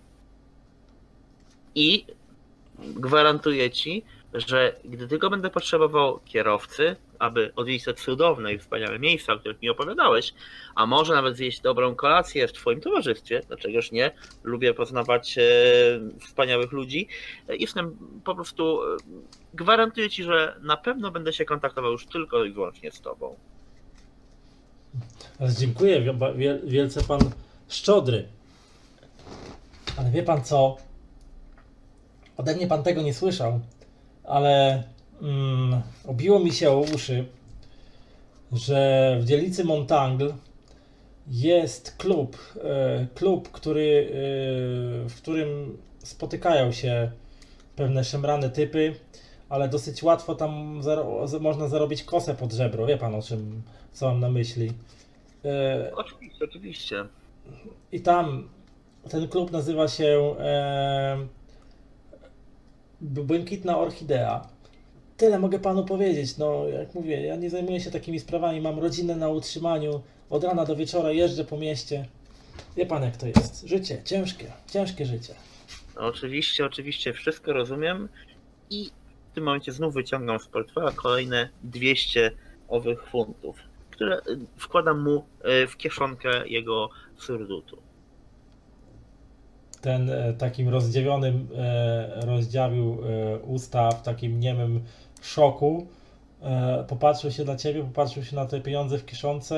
E, tak nieznacznie ręką, tylko wsunął je głębiej, żeby nie wystawały, ale nic się nie odezwał i, i jedzie dalej. Chyba Przyjacielu, go... jak masz na imię? Bo nie zapytałem cię o najważniejsze. Ginter, panie, Ginter. Drogi Gintrze, więc mój plan jest taki. Ginterze poprawił cię. Ginterze, Bo wybacz. to, bo to Drogi wotańskie, Ginterze, wotańskie imię. Rozmawiał, jest taki. rozmawiał z tobą po Jedziemy- akwitańsku, ale z takim e, twardym właśnie wotańskim akcentem. To chyba jakiś importowany akwitańczyk. Spoko. Więc y, drogi Ginterze. Ginterze, mam nadzieję, że dobrze cię wypowiada. Ginter, tak. Gunter, o Boże, To takie niemieckie. Gunter. Tak. Więc drugi Guntrze, jedźmy teraz do owej ambasady, ale mam prośbę do ciebie, nie odjeżdżaj nigdzie, poczekaj na mnie, aż skończę rozmowę z ambasadorem, a potem e, odwiedziesz mnie na miejsce, które mi wskorzą i pomyślimy co dalej. Okej, dobra. Eee, no to się Krasnolud ki- ki- kiwając głową już się tam nie odzywał za bardzo, bo chyba ciągle był w głębokim szoku. Eee, skinął tylko głową i się tam e, powiózł. Powiózł. Nie, niedługi czas później mm, e, znaleźliście się w dzielnicy Palais Bourbon. W przeciwieństwie do tej, z której wyjeżdżaliście, no tutaj budynki były nieco e, bardziej okazałe. Mm, e, widać było różne ornamenty, takie jakieś tam orły w koronach i inne takie symbole akwitańskiej e, republiki. Y, Częściej gdzieś było widać flagi, e, czy to flagi właśnie Republiki Akwitanii, czy to flagi różnych ambasad. Jest to dzielnica, w której po prostu jest taka rządowa, administracyjna, w której jest dużo właśnie mm, ambasad różnych krajów. E, Są tu jakieś tam budynki administracyjne republiki, mm, jakieś tam ministerstwa i te sprawy, parlament. No i on cię tam powiózł, po, po, podwiózł pod e, wrota mm, ogrodzonego murem e, rezydencji, e, przed której e, zamkniętymi, bra- przed której zamkniętą bramą stało e, dwóch uzbrojonych e, strażników e, w mundurach e, w mundurach e, sił wojskowych Alfheimu, którzy e, poprawili broń na widok samochodu, który podjechał i stoją w gotowości, czekając na, na to, co się będzie działo dalej. Więc wysiadam z samochodu. Dziękuję mojemu y, przyjacielowi Guntrowi za podwiezienie. Ginter. Ginterowi. Ginterowi. Ginterowi chyba. chyba. Ginterowi. Proszę go o to, aby zaparkował gdzieś w pobliżu em, i poczekał. Na pewno tego nie pożałujesz, mój drogi przyjacielu. E, Wysiadam z samochodu, właściwie e, z tegoż pojazdu, którym się poruszam i węduję w kierunku wejścia. E, Strażnicy, jak już podchodzisz do, do bramy, strażnicy e, zatrzymują cię. E, dalej nie może pan iść. Wyciągam moje dokumenty, ponieważ mam legitymację, mm, Znaczy masz paszport po prostu mam alfheimski. paszport. Znaczy mam też jakieś papiery pewnie. Znaczy masz e, dy, dy, pas, paszport dyplomatyczny, nie? No to, no to wyciągam mój paszport dyplomatyczny e, i mówię, że jestem umówiony z ambasadorem i reprezentuję Ministerstwo Spraw Zagranicznych. e, żołnierz oczywiście poprawił się, zasalutował ci. W takim razie zapraszam, otworzył ci drzwi, znaczy otworzył wrota, oddał ci dokumenty i wskazał ci drogę tam prosto. E, Ścieżka wiedzie przez zadbany ogródek, e, jakieś z jakimiś tam krzewami e, pokroju jakiegoś tam modrzewia, czy jakiegoś innego iglastego czegoś i jakichś innych kwiatków w klombach do sporego budynku przestronnie przeszklonego, z którego tam fasady po obu stronach od wejścia zwisają duże proporcje właśnie z e, herbem e, Imperium Alfheimskiego. Tam przed, e, kole, przed e, drzwiami z podwójnymi z grubego, obitego mm, kreidna- kreidnalenem chyba, albo jakimś innym metalem drewna, e, e, stoi kolejnych dwóch strażników, którzy tak samo sprawdzają ci dokumenty jeszcze, e, ale już bardziej tak mm, po prostu dla formalności i, i, i, wp- i wpuszczają cię do środka. E, e, tutaj dopiero z wejścia widać e, przepych przepych budynku, w którym się znaj- znajdowałeś, bo fasada budynku nie, mimo tego, że raczej wygląda taki porządny i całkiem ładny, to jednak dopiero wnętrze budynku pokazało, że ambasada no, Imperium Alcheimskiego jest no, taką okazałą mm, budowlą. E, W środku e, oczywiście posadzki wyłożone marmurem, mm, marmurowe schody prowadzące na piętra z wielkiego holu, w którym wita cię ubrany w gustowny frak, jakiś e, kamerdyner czy coś w tym rodzaju, który z oczywiście ze służbowym uśmiechem i dokładnie e, gustownie ubrany starszy pan e, z elegancko przystrzyżonymi włosami, z, ustylizowanymi bo, bokobrodami i gładko ogoloną twarzą. Wita cię oczywiście służbowym uśmiechem, nie wyrażającym żadnych emocji i pyta się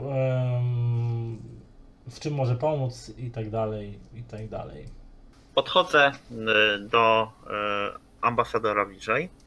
E, Kłaniam się delikatnie. Znaczy to jeszcze nie jest ambasador, tylko to z wejścia cię powitał jakiś, nie wiem, taki Aha. kamerdyner odźwierny, nie wiem, A, to okej. jakiś majordomus. Że myślałem, że do- dotarłem do celu. Nie, no pewnie ambasador pewnie gdzieś tam urzęduje w swoim biurze zakładając. Okej, więc e, e, się witam, przedstawiam się i proszę o to, aby mnie e, do e, ambasadora zaprowadził, ponieważ e, ty wcześniej e, tym e, żołnierzom tłumaczę, że mm, jestem specjalnym wysłannikiem Ministerstwa Spraw Zagranicznych i jestem tutaj z misją do ambasadora. To proszę bardzo za mną. Udaję się z tobą do windy, mm, która widnieje z boku schodów wiodących na piętro. Wchodzicie razem.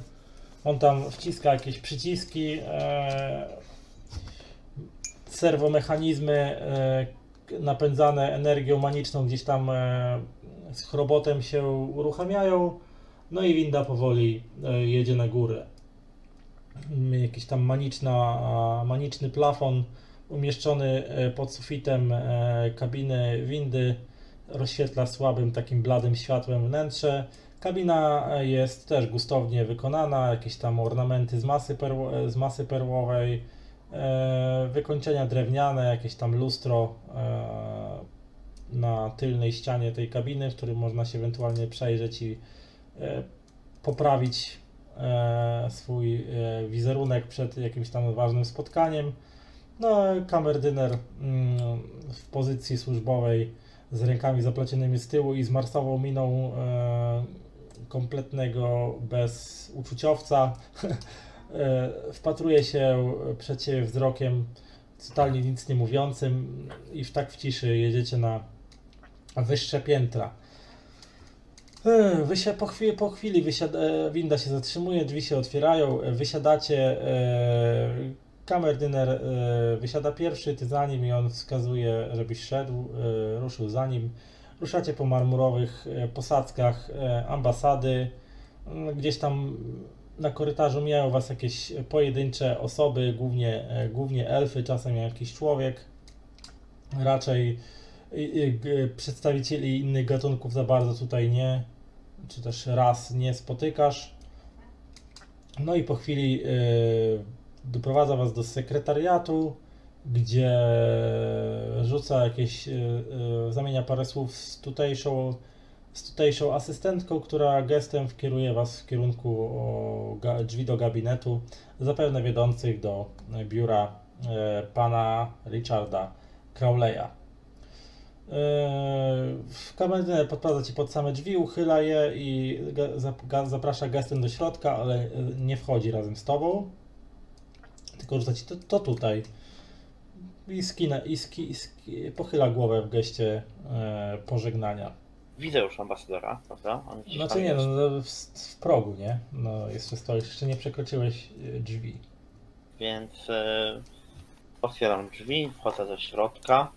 No, Eee. teraz tak, widzisz e, sporej wielkości gabinet, mm, gdzie na wprost twoich oczu, takie powiedzmy, że w kształcie półkola widnieją takie e, przestronne okna e, e, wychodzące gdzieś tam na panoramę, panoramę miasta Orso. Po obu stronach tych okien zwisają mm, zielone, znaczy zasło, zasło, zasłony z takiego materiału jakby welur, Aksamitu. może aksamitu. No, taki ciężki aksamit. Ciężki aksamit w kolorze takiej ciemno, ciemnozielonym. Trochę A przed tym oknem na środku stoi wielkie, wielkie drewniane biurko, e, gdzie tam też poukładane są różne jakieś papierki oraz za tym biurkiem Z biurka właśnie wstaje e, mężczyzna nieco starszy od ciebie.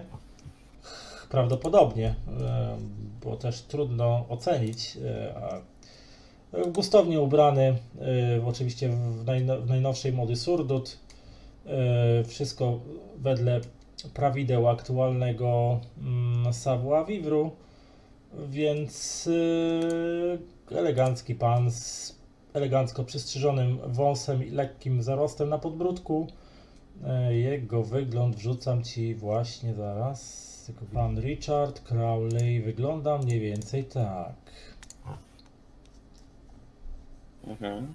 Z tym, że oczywiście nie ma tego cylindra na głowie No w tak, tym momencie, tak. bo nie jest mu potrzebny, a cylinder gdzieś tam leży z boku, ale właśnie w podobny sposób jest ubrany, typowo alchemski, typ, typowy ubiór alchemskiego dżentelmena w służbie jej królewskiej mości. Uśmiecha się na twoje powitanie. O, pan Black, jak mnie mam, witam, witam. Podchodzę e, i uściska, uściskam mu dłoń. No on też wychodzi z zabiórka, podchodzi w twoim kierunku. Eee, też e, energicznie potrząsa twoją dłonią. Zapraszam, zapraszam, proszę sobie usiąść. Panie ambasadorze, e, po pierwsze bardzo dziękuję za przyjęcie. Cieszę się, że mogłem pana poznać osobiście.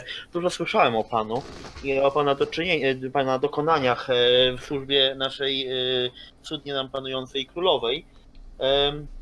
Przybywam tutaj e, z misją, których, której właściwie mm, Ależ nie James, ależ James, poczekaj, poczekaj. Oczywiście wiem, z jaką misją tutaj przybywasz, ponieważ dostałem te informacje, więc e, nie musimy tutaj głośno o, o tym rozmawiać. Tu przyciszył głos i mm, e, gestem jakby tak z, no, oczami dał ci znać, że, e, że może nie należy zbyt głęboko się... Czyli mogą być podsłuchy.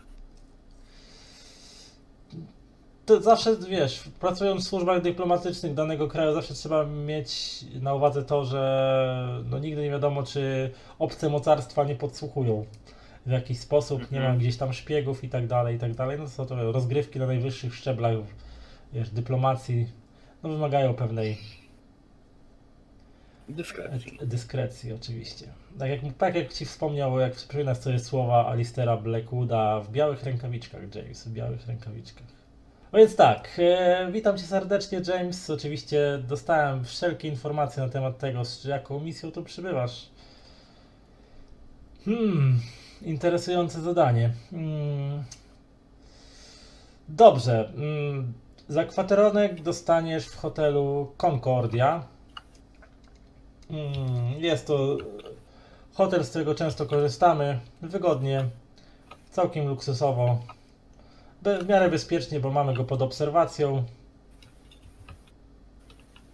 Myślę, że, nie, myślę, że Twój pobyt, pobyt w nim będzie jak najbardziej miły. Jakieś pytania, James? Czy możemy swobodnie rozmawiać? Na tyle, na ile to możliwe. Więc, e, panie ambasadorze, e, z tego co wiem, mam się spotkać z jakąś młodą damą. E, gdzie mogę jej szukać? E, do, wiesz, wziął jakąś teczkę z, z, z, z biurka, otworzył, zaczął coś przerzucać, jakieś papiery. A tak, e, nasza droga Hanoi zakwaterowała się wczoraj po południu e, w, w hotelu La Villette w, w tutejszej dzielnicy niedaleko. E, Nasi ludzie mają ją pod obserwacją.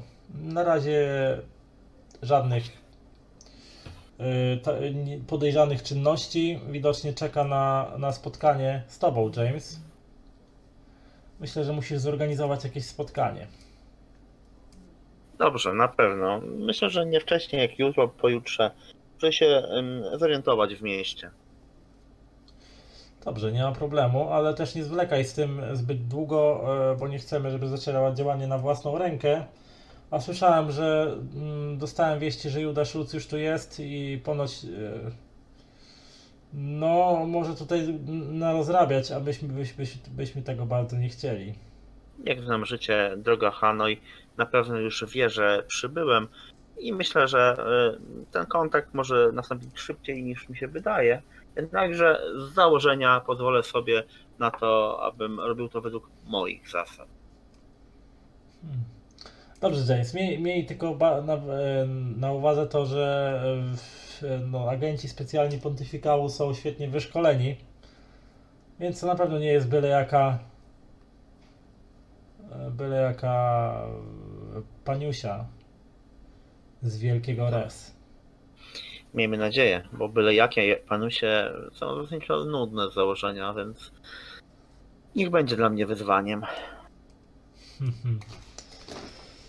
No dobrze, czy potrzeba ci czegoś jeszcze? A, pamiętaj, żeby mi e, zdawać e, aktualne i częste raporty z tego, co poczynasz. Muszę raportować wyżej, jeśli wiesz. Jak najbardziej. Y, Mam dwie prośby, zanim opuszczę y, pana, panie ambasadorze. Bardzo bym poprosił o to, aby do mojego pokoju hotelowego dostarczono mi skrzynkę e, mojego ulubionego whisky, czyli Monkey Shoulder i najlepszego tytoniu do Skrzynkę? fajek, jak Tak, tutaj zawiesił. posiadacie. Zawiesił pytanie w powietrzu. Skrzynkę? Panie ambasadorze, ym, czasami trzeba spotykać się mm, z ludźmi, a ja nie lubię częstować ich byle czym. Hmm, rozumiem.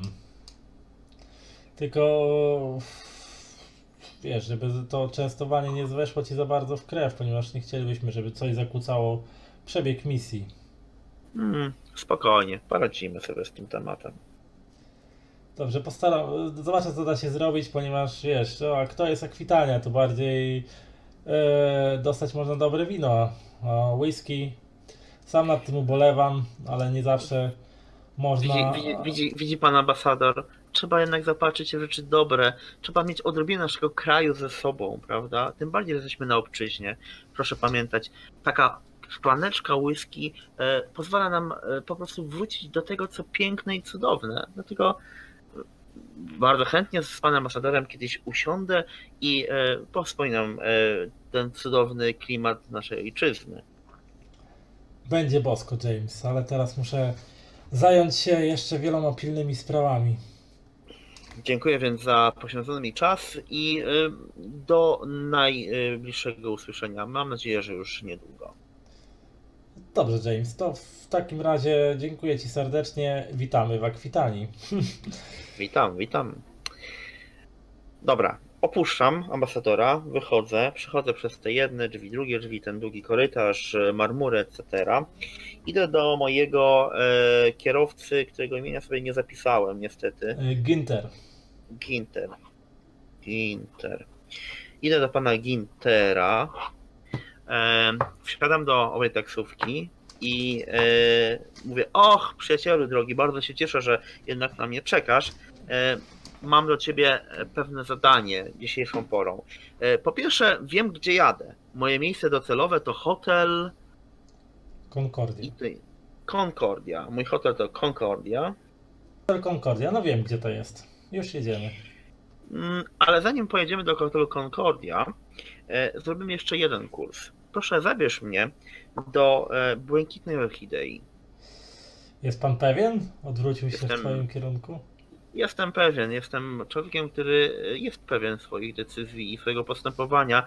Tego bardzo cię proszę i proszę o jeszcze jedną rzecz. Tak jak tutaj, poczekaj na mnie, a na pewno tego nie pożałujesz. No dobrze, ale skąd bym wiedział, że pan tam, stamtąd... y, Na jak długo mam na pana czekać? Czekaj do skutku, a na pewno nie będzie ci to zapomniane. No dobrze. Ten poprawił się w siedzeniu, e, wz- wzruszając też ramionami i odpalił silnik i ruszyliście. Mm, Troszkę wam zajęło przebicie się przez e, południowe korki, e, które ciągnęły się przez większość głównych ulic Orso o tej porze.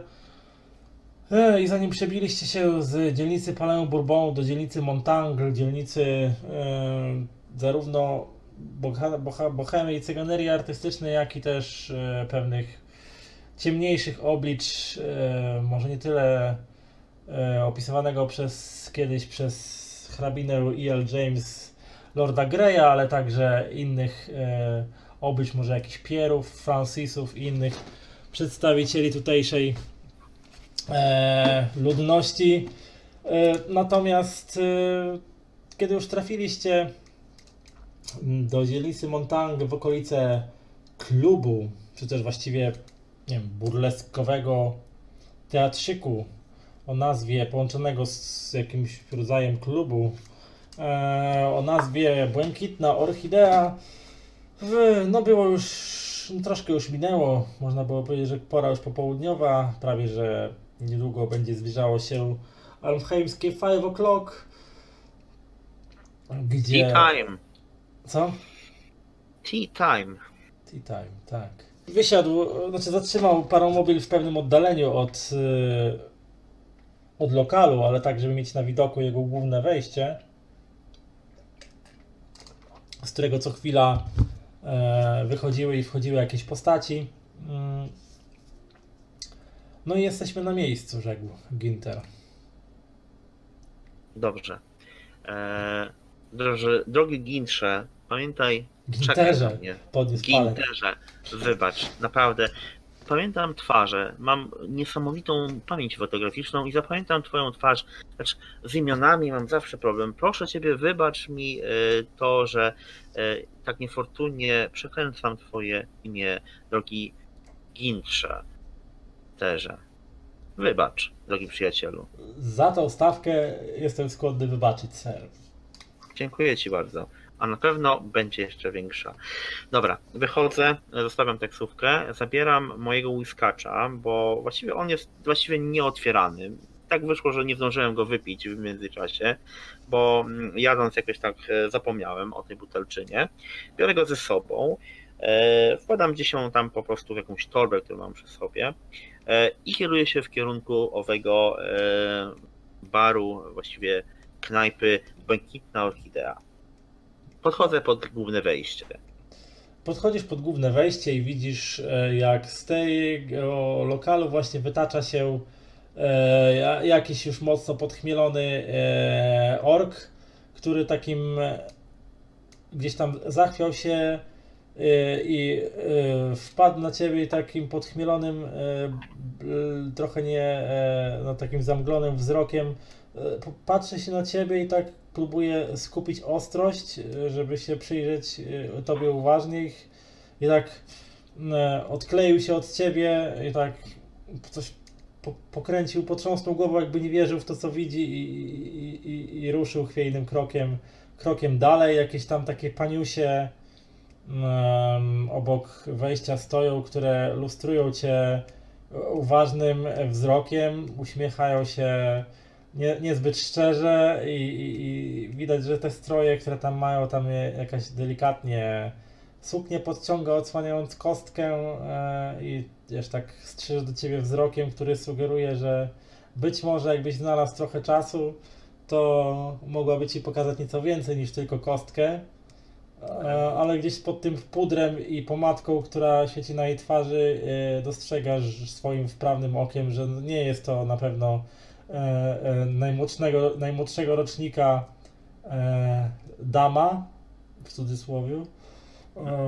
Więc postanawiasz chyba zrezygnować z, z potencjalnych rozkoszy doczesnych, które, do których mogłaby doprowadzić owa schadzka i wchodzisz do środka. E, Pierwsze, co ci się uderza, e, może nie tyle w oczy, co w nozdrza, to jest e, zapach. Zapach, a może nawet coś na kształt lekkiego smrodu, raz dymu, papier, papierosów, może też cygar. Gdzieś tam w tym wszystkim przebija się być może lekka nutka czarnego lotosu. Do tego, że tak powiem, zatęchły zapach e, zbyt dużej ilości do końca może domytych ciał znajdujących się w jednym miejscu e, na niezbyt dużej przestrzeni, a także do tego jakiś tam e, zapach rozla, rozla, rozlanego i parującego miejscami alkoholu. No na pewno Błękitna Orchidea pomimo ładnej nazwy nie jest lokalem mm, chyba najwyższej Błękitnym. nie jest, nie jest lokalem najwyższej klasy i w takiej, w której dystyngowany angielski gentleman chciałby się znaleźć e, w normalnych okolicznościach, no ale ponieważ e, nie mamy tutaj normalnych okoliczności, tylko misję, a być może jakieś własne interesy, więc z zaciekawieniem przekraczasz ten próg e, i zagłębiasz się w ciemność, w półmrok tego lokalu. Po chwili twoje oczy przyzwyczajają się do tego widoku i widzisz, że lokal jest rozświetlany e, takimi kinkietami e, z żarówkami e, manicznymi, które są przyczepiane do ścian, który, z których gdzie niegdzie odłazi, e, odłazi lamperia, e, odpryskuje. E, podłoga jest e, z klepką tą parkietową, gdzie niegdzie jest przetartą albo e, może przepaloną przez porozlewane mocniejsze trunki. Snują się tutaj jednostki wszelkiej maści, to kobiety i mężczyźni. Głównie chyba ludzie oraz orkowie. Mm, gdzieś tam przy kontuarze jakiegoś baru siedzi e, rosły ogr, który popija sobie jakiś tam trunek z brudnej szklanki. E, na twoim ramieniu zwiesza się właśnie jakaś e, orczyca damulka, która splata dłonie na twoim ramieniu i przygląda ci się filuternie szczerząc swoje mm, e, kły wystające z dolnej szczęki i puszcza do ciebie oczko, e, sugerując pewnie tym wzrokiem, że być może dasz się skusić na jakąś orientalną przygodę. ale po chwili, kiedy ty nie reagujesz, e, odrywa się od ciebie, idzie, idzie e, lekko chwiejnym krokiem, być może wywołanym przez opary e, lotosowego dymu. E, w, dalszym, w dalszą część pomieszczenia szukając kolejnych potencjalnych partnerów do dalszych e, rozrywek. Co robisz? E, wykorzystam moją zdolność. E, to jest raz na sesję odzyskuję coś tam. Nie? I to jest znaczy... ta przewaga biznesowa E, wiem, wiem, czekaj, ty mówisz o tym, już momencik, już momencik, ty mówisz e, swój człowiek, o to, tak? Że raz na sesję akceptacja i sympatia dowolnej grupy społecznej. Tak, tak, tak. Okej, dobra. To jest twoja zdolność rasowa. Więc e, na początku, jak wszedłeś, e, omiotały cię e, omiot, no, spojrzenia tutaj bywalców, omiotały cię i widziałeś nagle takie zastanawiające e, albo zdumione spojrzenia ale po chwili wszyscy tak jakby, tak jakbyś się stał panem widmo, wszyscy te swoje, e, te swoje oczy tylko tak, wiesz, przy, prześlizgiwały się spojrzenia po tobie, nikt nie zwracał na ciebie jakiejś większej uwagi i mimo tego, że dla kogoś e, nieotępionego przez wszelkiego rodzaju używki, no wyglądałoby to dość dziwacznie, taki gentleman znajdujący się w tak mało dżentelmeńskim otoczeniu, ale dzięki wrodzonej e, E, aurze twojej e, potrafiłeś się odnaleźć e, w każdym miejscu i w każdej sytuacji, jeżeli tego wymagała potrzeba, więc jakoś Dobra. tak. Więc teraz robię taką akcję. Podchodzę do baru, proszę barmana, żeby dał mi dwie szklanki, dwie puste szklanki. On mi je daje, bo dlaczego miałby mi nie dać? Biorę je ze sobą i podchodzę do owego ogra, który orka, przepraszam, który siedzi tam przy barze. No to ogr, brudnej... ogr, taki wielki, gdzieś ze dwa metry taki, wzrostu co najmniej. Dokładnie, taki, taki góra mięcha. Podchodzę do gościa, no nie, stawiam przed nim szklankę, przed sobą, wyciągam moją flaszkę mojego cudownego trunku, otwieram korek, polewam jemu, sobie i mówię, witaj przyjacielu, nazywam się y, Joe James Black. Mam do Ciebie pewne bardzo istotne pytanie i od razu chciałbym Ci zaznaczyć, że możesz na tym bardzo dużo zyskać. To w końcu Joe czy James wziął, mruknął e, ogry, złapał tą szklankę i wychylił jednym haustem. Więc ja e, wyciągam, e, otwieram znowu, polewam mu kolejną. James, James przyjacielu, James. Dobrze, niech będzie James zatem. A jak twoja godność? Moja? A czy to istotne? Mruknął ogr. No, ja lubię rozmawiać personalnie. Uważam, że e, szacunek przede wszystkim. Powiedzmy, że PR. Drogi Pierze, mam e, takie dosyć nietypowe pytanie. Przyjeżdżam tutaj z pewnego miejsca e, i pewna cudowna kobieta, może o której słyszałeś, a może nie, ale myślę, że mogło ci się obić e, nazwisko e, czarnej, e, czerwonej królowej, która mieszka, jak ona się nazywa? Penelope Penelope Brightburn. Brightburn. Brightburn, no. Pe- Penelope Brightburn, która jest znana w środowisku e, mojego państwa, aczkolwiek e, osoba, która jest bardzo wpływowa i która hojnie wynagradza e, swoich e, współpracowników, mm, zadała mi pewne pytanie, właściwie wysłała mnie z pewną misją właśnie do, do, do waszej cudownej stolicy, abym zdobył, a właściwie odnalazł pewną pamiątkę rodzinną, którą ona kiedyś posiadała, a zginęła jej niefortunnie w jakichś dość e, nie do końca określonych okolicznościach. Jest to mianowicie taka piękna, mała, srebrna pozytywka, która jest charakterystyczna, ponieważ posiada na sobie ornamenty e, z orkami. Więc Z ogrami. z ogrami. I, e, I tak sobie pomyślałem, że widząc Ciebie tutaj w tym pomieszczeniu i wnioskując, że jesteś bądź właścicielem, bądź e, jakąś bardzo wpływową osobą wśród e, tegoż zacnego grona, e, mógłbyś mi podpowiedzieć, gdzie mógłbym znaleźć taką dosyć no, ważną, a niewielką pamiątkę. Pamiętaj o tym, że za wszelkie informacje, a zwłaszcza za ową pozytywkę, jestem w stanie bardzo szczodrze się wynagrodzić. W tym momencie otwieram butelkę i polewam mu kolejny raz e, łyskacza. Ogr e, na razie się jeszcze nic nie odezwał, e, tylko wziął szklanicę, przyjrzał jej się uważnie, e, zakręcił e, sobie taki tym płynem w środku, popodziwiał chwilę kolory wybornego e, Monkey Shoulder, a potem wypił jednym haustem, mm, otrząsnął się. Ech, e, czy ja ci wyglądam jak jakiś pieprzony antykwariusz albo inny handlarz staroci? Mój drogi, zdecydowanie wyglądasz mi na pana tego miejsca, a osoby wpływowe, tak jak ty, który tutaj jesteś, mają e, bardzo wielu e, wpływowych znajomych.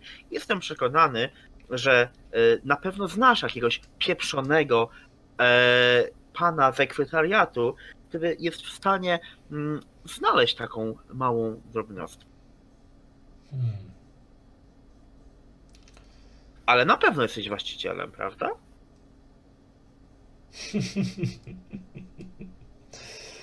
Nie, James, nie jestem właścicielem, ale mogę popytać się tu i ówdzie o tą twoją, jak ty to powiedziałeś, pozytywkę? Pozytywkę. Z, Ale- z czym? Z dwoma tańczącymi ogrami? Z ornamentem. No właśnie, taka, taka śmieszna rzecz, ale mój drogi, gdyby się odnalazła, gwarantuję ci, że właścicielem tego miejsca lub podobnego mógłbyś się stać. I to po dość mm, szybkim czasie. E, No, James, tutaj ci powiem, że to ewidentnie, tak już e, poza, poza grą, to ewidentnie było kłamstwo, bo aż tak bogaty to ty nie jesteś. Aczkolwiek mam wpływy. Mam e, osoby, które mi e, zdecydowanie, a zdecydowanie czerwoną królową i Penelope, która bardzo mnie lubi, e, jest w stanie tutaj pomóc w realizacji Twoich życiowych marzeń, bo myślę, że jest to jedno z nich. Ogr tak spojrzał na ciebie. Dobra. Przyjacielu, wycedził. Stuknął szklaneczką, ewidentnie sygnalizując, że jeszcze chętnie by podegustował e, trochę tego twojego whiskacza. E, popytam tu i ówdzie e, i dowiem się, gdzie można dostać takie coś. Ale dziwne masz upodobania. Mruknął. Dolewasz mu Wiesz. tego whiskacza, czy nie? Oczywiście otwieram, polewam kolejny raz. E, mm, drogi przyjacielu, widzę, że smakuje ci e, moje ulubione Monkey Shoulder. Jest to jedna z moich naprawdę uwielbianych przeze mnie trunków na świecie. Jeżeli będziesz, e, jeżeli uda nam się coś wspólnie tutaj zadziałać, gwarantuję ci, że taką skrzyneczkę takich e, dobrych buteleczek dostarczę również do twojego domostwa. O, to już jest coś, co rozumiem. Mruknął Ok. Dobra. Poklepał cię po ramieniu. Chyba według niego miało to być dosyć lekko, ale ty to prawie się, mało się nie spadłeś z tego zydla, na którym siedziałeś. E, słuchaj no, e, jak się z tobą skontaktować? E, Znajdziesz mnie w hotelu. E, mm, jak mój hotel się nazywa? Concordia. Ko- Hotelu Concordia. Pokój 404. Concordia. Huu, słyszałaś Elizabeth? Wrzucił tam do jakiejś kobiety, to ja, ja, ja, jakieś bogate panisko nam się tu pojawiło. I do tego szczodrę. Pamiętajcie o tym. No, no, tam jakieś gwizdy się gdzieś tam usłyszałeś, e, zobaczyłeś, że wspomniana Elizabeth to jakaś ta, jaka, jakaś, jakaś tancerka burleskowa, która gdzieś tu się przewijała po sali. E, coś tam gwiznęła, pod, e, gwiznęła i machnęła ręką. Gdzieś tam jakieś chrz- chrząknięcia z uznaniem posłyszałeś. No, no. no robisz wrażenie, James. Mruknął ogry i się uśmiechnął krzywo. Ja tylko staram się, aby wszyscy wokół mnie byli szczęśliwi. Skoro ja jestem szczęśliwy, dlaczego szczęście nie może być również Twoim udziałem? No to za szczęście mruknął ogr i, i wyrwał ci tą butelkę e, whisky e, z ręki. Nalał sobie prawie, że po brzegi aż się prawie wylewało. Tobie też nalał, wzniósł toast. Za szczęście i, i wychylił. Za szczęście. Wiwat, za szczęście, przyjacielu. Tym samym e, pozbyłeś się re- resztek już tego e, wybornego whiskacza. No niestety skończył się. Drogi Pier, ja będę musiał e, pomału się udać e, do mojego miejsca spoczynku. E, mam wielką prośbę. Mm, Gdyby udało się coś szybko w tym temacie ogarnąć, jestem dla Ciebie dostępny niemalże 24 godziny na dobę.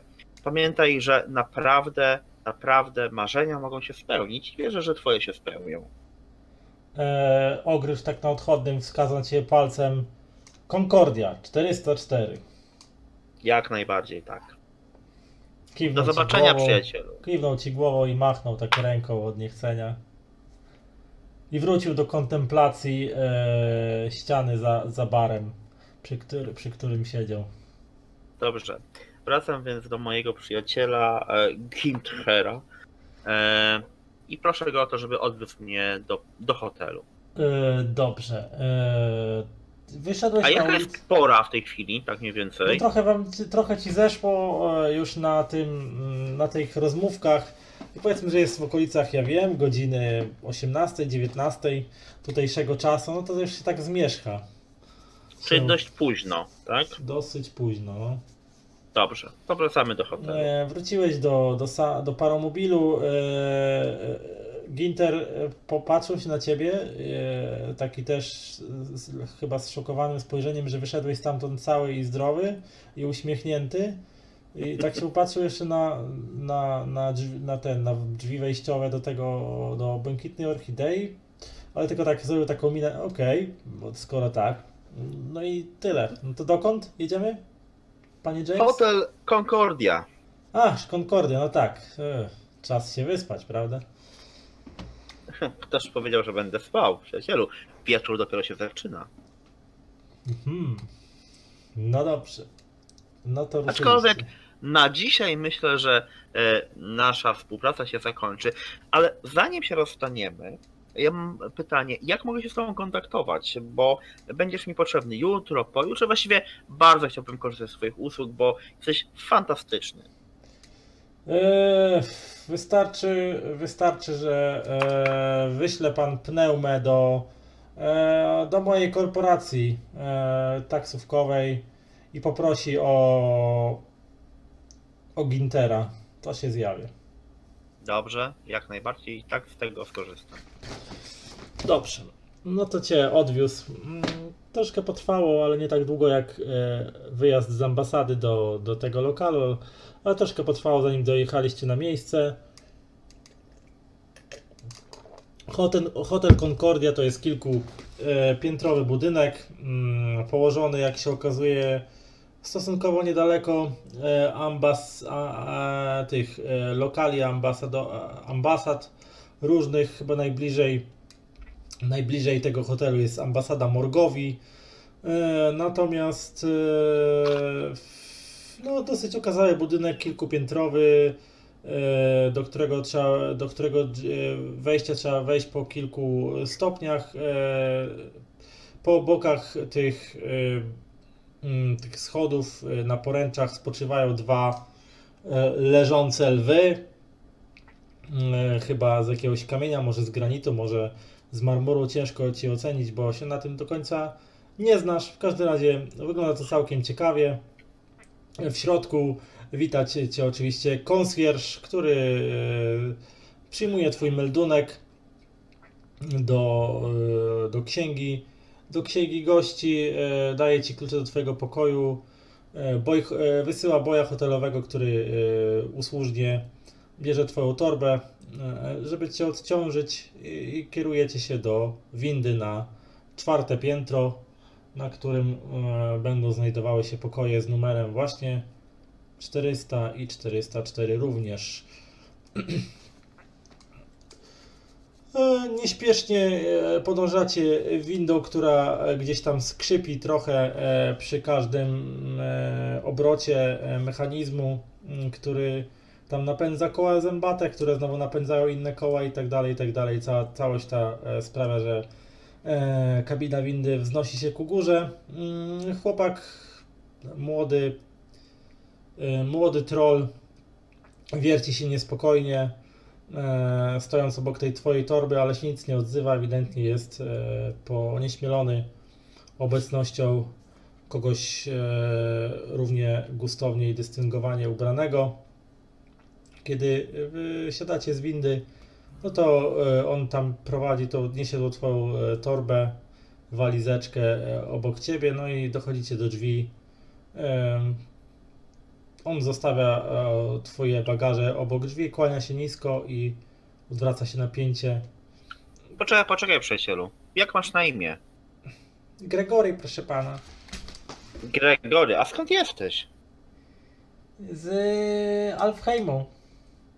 Daleko to? No, dosyć. Rozumiem, że ciężkie macie tam życie w tym yy, Eichheimie.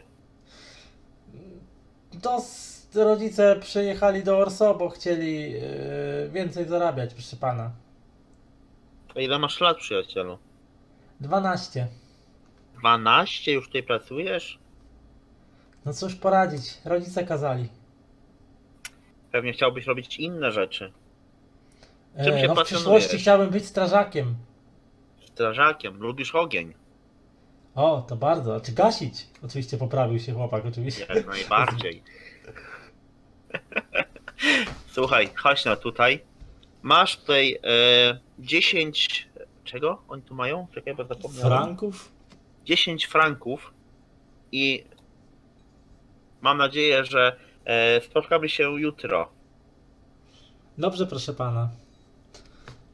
E, Skłonił się i, odwrócił się napięcie. E, czmychnął szybko gdzieś tam w kierunku e, schodów. No i stoisz tak przed drzwiami pokoju 404. Trzymając klucz w ręku. No cóż, e, jakoś tak wcześnie trochę dla mnie, no nie? Ale postanowiłem się odświeżyć, więc e, wyciągam tam jakieś e, moje ciuchy, e, idę pod prysznic. No, akurat jest to taki właśnie pokój całkiem e, luksusowy, bardziej apartament, bo zawiera w sobie e, właśnie e, dobrze urządzoną łazienkę z kabiną mm, prysznicową, z mosiężnymi, e, znaczy z mosiądzu, e, z, z tym całym oprzyrządowaniem, natryskiem, ale obok też stoi e, wanna na nóżkach, do której można sobie napuścić gorącej wody i się po prostu w niej wylegiwać. Są oczywiście ręczniki te sprawy, wszelkie, e, wszelkie mydełka i inne takie, które w dobrym hotelu powinny być. Więc jak najbardziej możesz sobie odpocząć. Więc odpoczywam. No więc odpoczywasz. Wziąłem znaczy właściwie tak naprawdę postanawiam, że jednak e, mm, nie mam już whisky, bo się skończyła. E, nowa partia jeszcze do mnie nie dotarła. Czy już dotarła? Eee, wiesz co, musiałbyś się rozejrzeć po pokoju, bo nawet za bardzo nie, nie ten, nie rzucałeś e, okiem, tylko po prostu pognałeś w pierwszej kolejności do łazienki, więc więc nawet nie wiesz co tu masz. No więc, no dobra, rzucam na spostrzegawczość. Nie, nie, po prostu jak ten, e, wychodzisz z No łazienki, zerkam, zerkam co tam jest. wychodzisz z nie? łazienki opatulony w, szl- w szlafrok, e, rozglądasz się uważnie, no i widzisz, że e, gdzieś tam niedaleko stolika takiego, jak to się nazywało, mm, takiego stoliczka e, z szufladkami, co? E, sekretarzyk. O właśnie, takiego sekretarzyka, e, s- który stoi pod ścianą, e, to pod jego nogami stoi właśnie e, skrzynka. E, nieduża skrzynka, ale stoi jakaś skrzynka chyba właśnie z zamawianym przez Ciebie trunkiem, a na, a na stoliku, na takim małym stoliczku kawowym, tak jakby, mm, który stoi na środku pokoju, leży jakaś teczka. No dobrze. E, A jest tytoń, o który prosiłem? Mm, No tytoniu niestety nie ma. Mm, No nic. E, biorę jedną butelkę, nalewam sobie malutko tego sztrunku. No w skrzynce, Eee. masz, w skrzynce masz tylko 10 butelek tego całej whisky, nie, więc no, czy to dużo, czy to mało, no ciężko ocenić. No mało, bo tą skrzynkę już sobie całym, więc mało. Em, No nic. Mm, Zasadniczo właściwie to nie. Nie biorę żadnego alkoholu. Dzwonię w tym momencie na recepcję, prosząc o to, aby mi przyniesiono kolację do pokoju. E, oczywiście przyjął e, tam recepcjonista W międzyczasie-. W międzyczasie e, siadam do sekretarzyka, biorę e, papier, biorę pióro i e, piszę mm, list do e, panny Hanoi, e, w Mhm. którym po prostu witam ją serdecznie, informuję o tym, że już dotarłem do, do mojego hotelu i proponuję jej na jutrzejszy poranek po prostu wspólne śniadanie o godzinie 10 może być dowolne miejsce lub jej hotel. I oczywiście za chwilę, jak przyjdzie ten e, koleś e, z jedzeniem, prawda, ten nasz Gregory, bo pewnie on mnie obsłuży, a może i nie. Em, więc, e, więc To ci e, nie po kolację, prostu to ci przyniósł jakiś ten, jakiś po prostu służący tutaj kelner. Dobrze. jakiś. pozwonię jeszcze raz na, na recepcję i proszę o to, aby w Gregory e, po prostu e, przyjechał do mnie do, do pokoju. Mm, No dobrze, no to po jakimś czasie usłyszałeś e, takie ciche pukanie do drzwi. Mhm, otwieram drzwi. Przed, e, no przed tobą stoi wystraszony ten chłopak e, i się patrzy na ciebie. Wejdź, Siema. chłopcze, wejdź, wejdź, nie bój się, wejdź, proszę, mamy do ciebie sprawę. Dobrze, proszę pana. Słuchaj, mam tutaj list. Mm, Jest on dla, jak dla e, Hanoi ma jakieś nazwisko czy coś? Nie, no po prostu się nazywa Hanoi, no bo ona jest Dobra. odczycą, ona jest odczycą, ona chyba pochodzi gdzieś tam z, ze wschodniej części Wciąż Urdy. Sunniru, może Zozumu, ciężko powiedzieć, więc Dobrze. takie egzotyczne po prostu. Któro, któroś być może to nazwisko, któroś to imię, no tobie ciężko stwierdzić, nie? Drogi przyjacielu, ja rozumiem, że e, jesteś dosyć obrotny i mm, chciałbym Ci pomóc e, w Twoich planach, w tym, co byś chciałbyś robić. Mam Ciebie prośbę. Mam tutaj list, który trzeba przekazać do e, hotelu e, mm, La Vinette. La e, Villette. Do La Villette, do e, panny Hal, Hanoi. E, mam prośbę. Czy byłbyś w stanie nawet kosztem swojego dzisiejszego wynagrodzenia w tym hotelu, nie martw się o to, to będzie ci akurat e, e, stokroć jakoś zwrócone. Czy mógłbyś pójść do owego hotelu i przekazać tą informację do, do panny Hanoi, e, prosząc ją o e, jak najszybsze odpisanie, e, bo chciałbym dostać dzisiaj jeszcze e, informację zwrotną. Postaram się, pse pana. Postaram się to za mało. Po prostu chciałbym, żebyś to zrobił. Mm, Dobrze, pse pana. daję mu to, tą przesyłkę, tę, tą kopertę, e, daję mu kolejną dychę na rękę. To tak, I mówię, to tak na początek. Jak wrócisz, na pewno będę tobie pamiętał. No dobrze. Załóżmy, że on dzisiaj zarabia przez cały dzień ze 20 sztuk tego czegoś, bo taki ma ten, to jest dobry dzień. No, hotelowe doświadczenie. No, to już prawie, że koniec jego zmiany, jeśli pracował na zmiany oczywiście. No, dokładnie. E, No więc ja go wysyłam i mam nadzieję, że właśnie przychodzi moja kolacja. No tak, do kolacji przyniósł ci jakiś tam służący, oczywiście zostało zapukane e, i tam usłyszałeś takie stłumione e, kolacja dla pana. Dziękuję. Proszę bardzo. Otwierasz, proszę. no stoi przed tobą jakiś tam człowiek e, ubrany w służbowe, takie oczywiście ciuchy e, służby, mm, e, który skłaniając się nisko ma tam jakiś taki cieniutki wąsik wystrzyżony chyba na modłę tutejszą, ulizane brylantyną włosy, i skłania ci się nisko i wręcza ta- tacę z tym, co sobie tam zażyczyłeś. No więc dobrze, więc zjadam sobie. Mm, zjadam moją kolację, nie wiem co tam mam. Właściwie coś pewnie dobrego. No to pewnie jakieś sobie zamówiłeś, może jakiś tam e, bekonik, jakieś jajeczka, coś tam może. Ja jem kolację raczej, halo. Coś bardziej, wiesz, kolacyjnego. no dobrze, no coś tam zjadłem. No dobra, coś tam sobie Po- zjadłeś może. Położy, położyłem się na łóżeczku, wziąłem sobie jakąś książkę z mojej walizki, coś tam sobie czytam i czekam na powrót naszego e, chłopca, e, boja hotelowego Gregorego. Tak, Gregorego. E, No, mijają długie minuty. Minuty sklejają się w kwadranse, kwadranse sklejają się w godziny. Trochę to gdzieś trwa. Po, ale gdzieś w okolicach godziny, między godziną 21 a 22, e, słyszysz pukanie do pokoju. Śpi pan? Słyszałeś dziecięcy głos za drzwi? Nie, nie, nie śpię, wejdź proszę.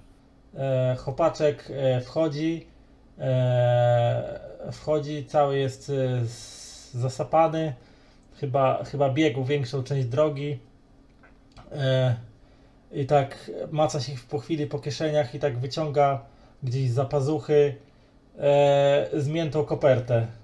E, wygładza ją tak nerwowo, jakby się zorientował, że chyba nie powinien w takim stanie ci jej oddawać. E, ale widocznie być może nie miał we- innego sposobu, żeby e, ją mm, no, No, dostarczyć. żeby, żeby ci ją dostarczyć. I ten. I, oto odpowiedź od pani Hanoi. Więc biorę kopertę, daję mu dwie dyszki, już teraz za usługę. E, drogi przyjacielu, bardzo Ci dziękuję. Mam nadzieję, że nasza współpraca będzie się cudownie tutaj rozwijać. E, dzięki wielkie i dobrej nocy. On sobie wychodzi. E, no i ja w tym momencie otwieram kopertę i I czytasz wiadomość Czytam. napisaną zgrabnym, odręcznym pismem. Drogi Jamesie, niestety nie mogę spotkać się z Tobą na jakże zapewne przepysznym śniadaniu połączonym z, z inteligentną rozmową, gdyż e, wzywają mnie pewne e, służbowe zobowiązania. Natomiast chętnie się z Tobą spotkam e, na kolacji. Restauracja Lagrange, godzina 18. E, No dobra. Czy ja to muszę potwierdzić? Chyba niekoniecznie. Nie, no myślę, że to jest chyba to oznaka tego, że się powinniście spotkać o godzinie 18. Czyli jesteśmy umówieni w tym momencie na spotkanie w dniu jutrzejszym. Tak jest. Tak jakby e, dzień się mój kończy, nie? No chyba tak, no chyba, że chcesz jakieś nocne włóczęgi po mieście uprawiać. Nie, akurat dzisiaj chcę już odpocząć. No to dobrze. W takim razie kładziesz się spać w świeżej pościeli, na mięciutkim łóżeczku z mięciutką poduszeczką i udajesz się w błogie objęcia Boga snów. Morfeusza. E, Nic nie przerywa e, twojego spokojnego snu. Zamawiałaś jakieś śniadanie na konkretną godzinę, czy nie? Nie, nie, nie. Dopiero więc, dopiero jakieś tam promienie słońca, które przedzierały się przez szczeliny w kotarze, której do końca nie zasunąłeś i pieściły twoją twarz i twoje oczy swoim, e, swoim blaskiem, e, dopiero one sprawiły, że otworzyłeś szerzej oczy, przeciągnąłeś się wstałeś. Zwróciłeś okiem na e, zegar wiszący na ścianie, e, który tykał sobie miarowo i zobaczyłeś, że jest w okolicach godziny 8 rano. No spałeś dosyć długo. No tak. Więc cóż, zadzwonię po jakieś śniadanko. Standardzik póki co. No dobrze, no to sobie zamówiłeś śniadanko, do tego kawę czy jakąś herbatę, Kawkę. do tego gorącą kawę, więc po jakimś tam, powiedzmy, że po jakieś pół godzinie od złożenia zamówienia dostałeś parujący, dzbanek parującej e, czarnej mm, kawy aromatycznej, do tego e, też cieplutkie śniadanie, jakieś, e, czy croissant się mówi? Nie. Croissant. Croissant jakieś to się... No, po, fra- po francusku się jakoś to inaczej wymawia. po angielsku właściwie chyba obie wersje są podobne. Bo to chyba z francuskiego w ogóle jest wzięte. Jakieś croissant, no dobra, nie będzie, że croissant. Razie jakieś bułeczki z akwitańskiego ciasta. E, Do tego być może jakaś tam jajeczniczka, jeżeli chciałeś. e, Jakieś tam dodatki, które uprzyjemniały ci konsumpcję. No i to w połączeniu y, z mocną aromatyczną kawą y, sprawiło, że nabrałeś energii na nowy dzień i na nowe przygody. Dokładnie. To co robisz dalej? Jest już w okolicach. To wszystko zajęło ci tyle czasu, że już jest w okolicach powiedzmy 10 rano. Więc masz jeszcze masz kilka godzin do spotkania z panną Haną. Hmm. Postanawiam, e, że e, odwiedzę sobie tutaj e, pobliskie muzea sztuki. Ponieważ jestem koneserem sztuki i lubię takie rzeczy sobie poglądać, a przy okazji zobaczyć, co by mogło mnie zainteresować, aby mieć własnej, we własnej prywatnej kolekcji. Więc e, wyruszam na e, zwiedzanie miasta. Wcześniej dzwonię do owej e, korporacji. Znaczy, wysyłasz pneumę, nie? Bo tam telefonów jako No, takich to, to nie ma, nie? Jest tylko jakaś tam lokalna taka, powiedzmy, że połączenie przez jakieś tuby z recepcją, natomiast żeby Mhm. sobie rozmawiać na odległość, to, to nie ma. Są pneumy, czyli takie systemy rur, w które się wrzuca takie e, te cylindry, z których się przesyła jakieś tam wiadomości, jak się ustawi odpowiedni adres alfanumeryczny E, Więc po prostu ustawiłeś adres, napisałeś tam wiadomość, ustawiłeś adres na, na taki, który ci wskazał Ginter. E, No i później dostałeś informację z recepcji, że już na ciebie taksówka czeka na dole. Więc schodzę do taksówki, witam się z Ginterem. On Witaj, wita cię Ginterze. ser- serdecznym, szerokim uśmiechem, bardzo zadowolony. Widocznie, widocznie jego, jego rodzinie spodobało się, e, spodobały się kwoty napiwów, jakie wczoraj zarobił. Pewnie, pewnie nie zarobił tyle przez cały miesiąc, co wczoraj przez jeden, jeden dzień, więc Więc cóż, jak się bawić, to się bawić, nie? A co? E, No dobra, więc po prostu e, proszę go o to, żeby mnie owiózł po najbliższych galeriach sztuki. E, tak, żeby mi zajęło to mniej więcej 2-3 godzinki. Potem, e, żeby e, po prostu znalazł dla mnie restaurację, do której będę mógł pojechać, aby zjeść obiad, na którego również zapraszam. To jest w ogóle dosyć ekstrawaganckie z mojej strony, ale niech będzie. I Mhm. potem, i oczywiście mówimy o tym, że jest również dzisiaj y, zamówiony przeze mnie na cały dzień. Właściwie y, jest do mojej dyspozycji, a ja będę pamiętał o tym y, w ostatecznym rozrachunku wieczornym. Ale rzeczywiście, proszę pana, nie ma najmniejszego problemu.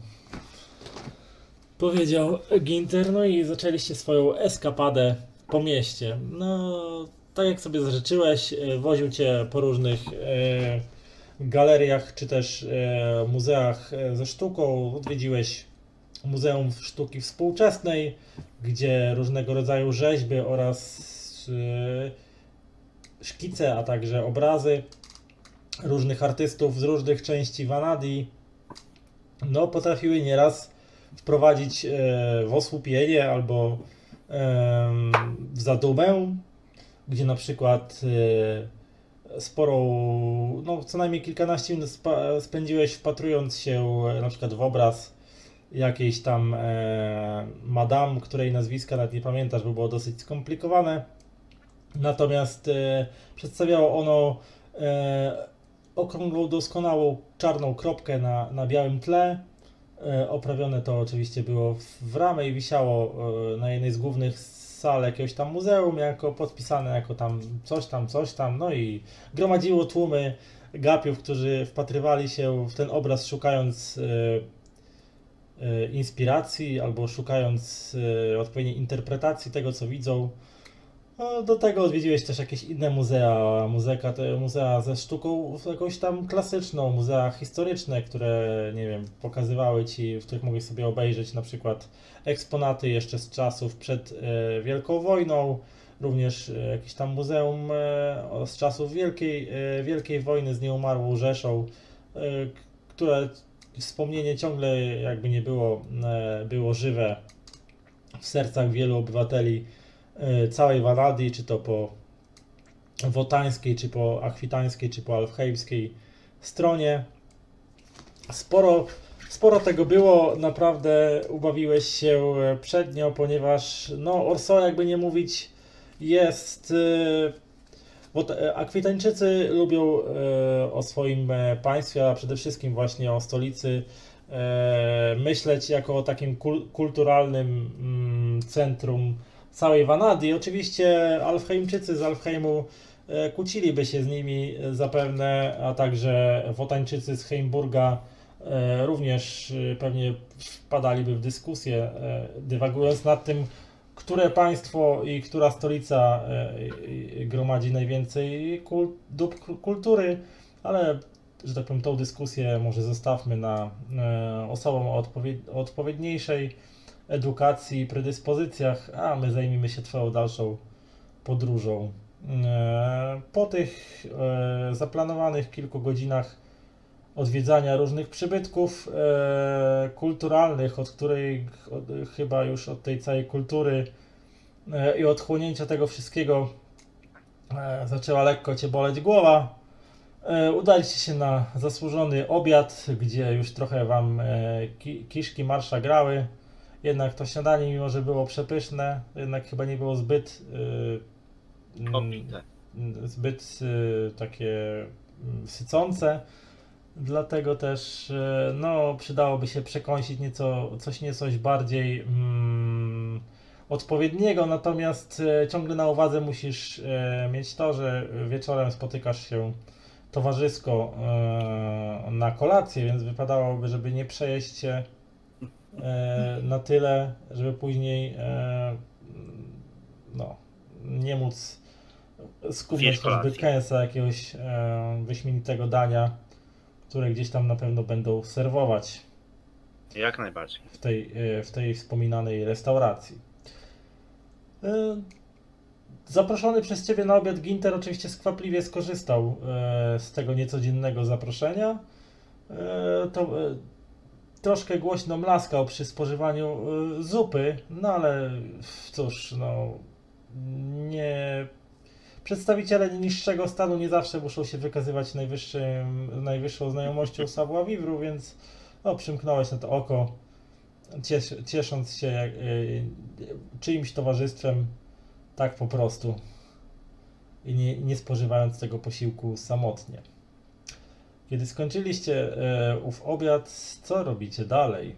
No właściwie co robisz dalej, bo powiedzmy, że Ginter, on po prostu cię wozi, więc E, zabrałem ze sobą jeszcze jedną buteleczkę mojego cudownego trunku i postanawiam, że w drodze do, e, na kolację e, wstąpię jeszcze do e, Błękitnej Orchidei. Tak po prostu, aby wejść się, przywitać, spotkać się z moim już znajomym Pierem i po prostu dać mu w prezencie ową buteleczkę.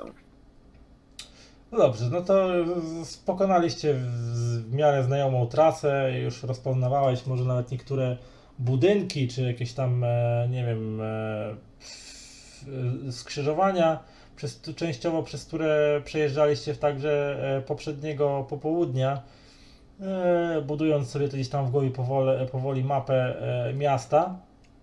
Natomiast kiedy dotarliście na miejsce, no zastał cię podobny widok, widocznie tutaj życie kręci się mniej więcej w podobnym toku. Jak zawsze gdzieś tam goście e, wtaczają się i wytaczają z tego, e, z tego przybytku. Kiedy wszedłeś do środka, widzisz, że może e, inni goście w tym akurat momencie spożywają, ale twój znajomy Pier dalej siedzi przy, znaczy może znowu siedzi po prostu, ale dalej Mm. siedzi w tym samym miejscu kontemplując ścianę za barem i bawiąc się jakąś tam brudną szklanką e, z jakimś mętnym trunkiem w środku. Podchodzę i tam i witaj Pier. Widzę, O. że e, jesteś e, na posterunku, jak, jak wczoraj. O, witaj James. No cóż, ja zawsze jestem na posterunku. Zaśmiał się. Mam dla ciebie prezencik, bo widzę, że znowu pijesz tą niedobrą coś. Właściwie, co pijesz, drogi przyjacielu? To jakaś berbelucha tutejsza. Proszę bardzo, niech ten wieczór będzie dla ciebie miły przy e, Monkey Shoulder. Pamiętaj, jedna z najlepszych marek na świecie. Czy może coś w kwestii mojej małej pozytywki e, ruszyło? Od E, wczoraj? Twoje pozytywki. E, odkorkował sobie tą butelczynę Monkey Shoulder. E, wy, ten wylał e, na podłogę obok siebie resztki tego, co tam wcześniej pił i nalał sobie dosyć pokaźną porcję, mm, którą szklankę przystawił do ust i pociągnął z niej długi łyk. Rozkoszował się przez chwilę e, o niebo lepszym zapewne smakiem od tego, co pił wcześniej, a potem spojrzał, no powiedzmy, że udało mi się dowiedzieć co nieco na temat tej twojej pozytywki. A to ciekawe, że szukasz akurat jakiegoś takiego dziwnego e, dziwnej Przedmiotu? pamiątki. Właściwie, tak jak ci mówiłem wczoraj, nie szukam tego dla siebie. Moja dobra przyjaciółka poprosiła mnie o to, abym mi to odnalazł. Jak, jak już ci wspominałem, jest to jakaś pamiątka rodzinna, wiesz jak to jest z babami.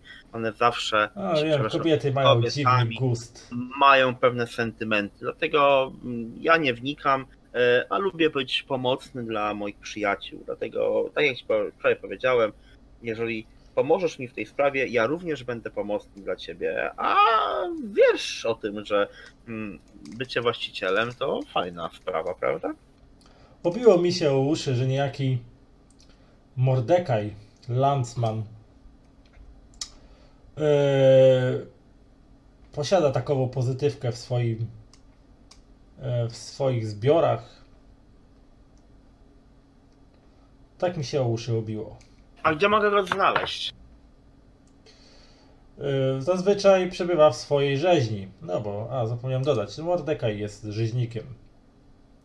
A słuchaj, a gdybym cię poprosił o to, abyś e, dla mnie zdobył ową pozytywkę, czy e, byłbyś w stanie mi w tej kwestii pomóc? Mm, Ogr tak spojrzał się na siebie.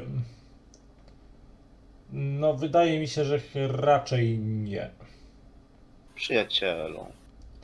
Nie, nie, wiesz. e, Nie znam cię, a. a- A o Lansmanie krążą. e, No, powiedzmy, że jest znany na mieście i nie chciałbym z nim zadzierać. Nie chcemy tutaj z nikim zadzierać. Chcemy po prostu zrobić po prostu najprostszy w świecie biznes. O, a Lansman lubi biznesy, więc jeżeli masz do niego jakiś interes, to sam sobie do niego idź. A, no, A tak, gdzie go tak. mogę, gdzie go mogę e, znaleźć? No, tu w dzielnicy przemysłowej. Rzeźnia, Landsman i wspólnicy. Wspólnicy. Żart. Wspólnicy. Czy oni tam tylko zwierzęta? Czy też ludzi, orgry, orki, elfy i inne? Czasami pewnych rzeczy lepiej nie wiedzieć, mruknął. Rozumiem. Dziękuję za Twoją e, szczerość w swoich wypowiedziach. Więc drogi przyjacielu, bardzo Ci dziękuję za Twoją pomoc. No niestety nie do końca udało Ci się spełnić moje oczekiwania, więc mam nadzieję, że owa buteleczka tego dobrego trunku wynagrodzi Ci Twoją fatygę. Och, tam coś chrząknął pod nosem i wzruszył ramionami. Dobrze, dziękuję. Bywaj. I, i ściskam mu dłoń. Niech będzie. Znaczy, no. E, nawet nie, on ci nawet nie podał, no po prostu wiesz, złapałeś go za, przed, za grube, jak prawie jak twoje udo przed ramię. Ścisnąłeś go tak. lekko, on się tylko tak spojrzał i tak ci kiwnął, e, kiwnał ci Dobrze. ręką, w której trzymał jeszcze szkla, szklanicę i bywaj, powiedział ci. Dobrze. E, powiedzmy, że dzisiaj temat e, pozytywki zostawiam sobie już, e, bo czas jakoś popłynął e, nieubłaganie. Mam informację, że mam się udać do owego pana, więc postanowiam, że ten temat podejmę w dniu następnym, ale dzisiaj spotkam się z nową przyjaciółką. Kto wie, może ona mi pomoże. To pewnie możliwe, że ci pomoże, no zależy jak sobie tam z nią w końcu macie pracować wspólnie nad sprawą. No tak. Przynajmniej na, na tyle, na ile jest to e, potrzebne i możliwe. No więc co robisz dalej po rozmowie z Wracam do Ogniem mojego przyjaciela, kierowcy Gintera i postanawiam, e, właściwie która jest godzina, bo to jest istotne. No, jeszcze trochę czasu ci zostało do tego spotkania. Możesz tam się ewentualnie wrócić do hotelu, wyszykować odpowiednio. No, to jest dobra opcja, więc e, postanawiam wracać, e, wziąć prysznic, e, przebrać się. Oczywiście proponuję Gintrowi, żeby gdzieś tam sobie tę godzinkę czy dwie poczekał na mnie i po prostu jak już będzie odpowiednia pora, e, ja zejdę i e, pojedziemy do, e, na spotkanie z panną Hanoi. No dobrze. Bez problemu cię odwiózł, e, bez problemu cię odwiózł do hotelu. Jak to już miał e, w zwyczaju. Mm, Znał trasę doskonale. No i tam wróciłeś do pokoju, żeby sobie po. E, żeby się przyszykować do spotkania z panną Hanoi. E, Kiedy nadeszła odpowiednia godzina, oczywiście Ginter też na ciebie mm, na dole czekał. E, No i mogliście bezproblemowo ruszyć mm, w kierunku dzielnicy Montangle, żeby cię podwiózł, żeby cię podwiózł na spotkanie z agentką specjalną Hanoi.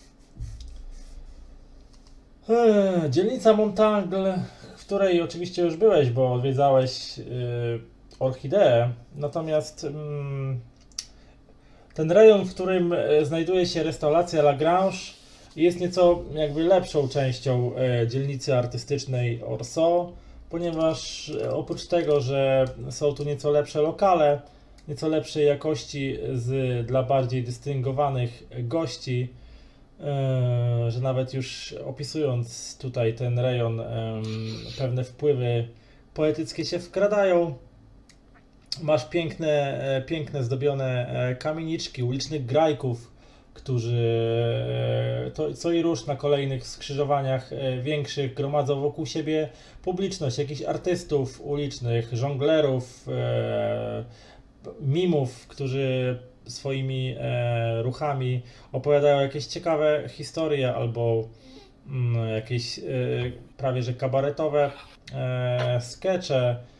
Widzisz e, też e, zwiększony ruch e, nie tyle e, poja- pojazdów, co po prostu spacerowiczów, pary wszelkiej maści, narodowości i mm, pochodzenia spacerują po uliczkach, ciesząc się o, o, blaskiem, czerwonawym blaskiem powoli zachodzącego słońca.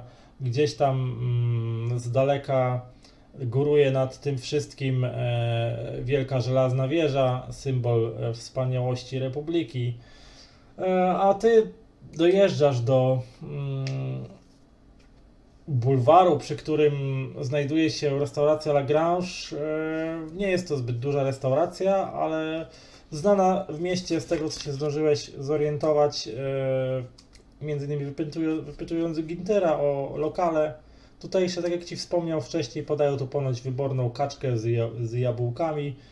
Mm, że to lokal nie należy do największych, ale jest znany właśnie z wybornej kuchni, e, e, z fachu kucharzy, mistrzów, którzy tam występują i dosyć ciężko się tam dostać do, e, do tej restauracji, zarezerwować stoliki, ale jakoś Wam się tutaj to udało, Mm, bo restauracja nie jest duża, a, a popyt na, na, na, na, na pobyt w tym lokalu jest dosyć wysoki. Jest to, nie jest może to naj, najwyższej gwiazdkowej oceny lokal, ale na tyle, na tyle wysoki, że trzeba e, e, rezerwować stoliki wcześniej. Prowadzona jest księga gości skrupulatnie e, przy wejściu wszystko jest sprawdzane. Mm, Ginter podwiózł Cię w pobliże. Od tego e, z jednej strony od, od tej kamieni, od tej mm, restauracji jest e, szeroka ulica, po której stronie sobie jest rząd jakichś tam kamienic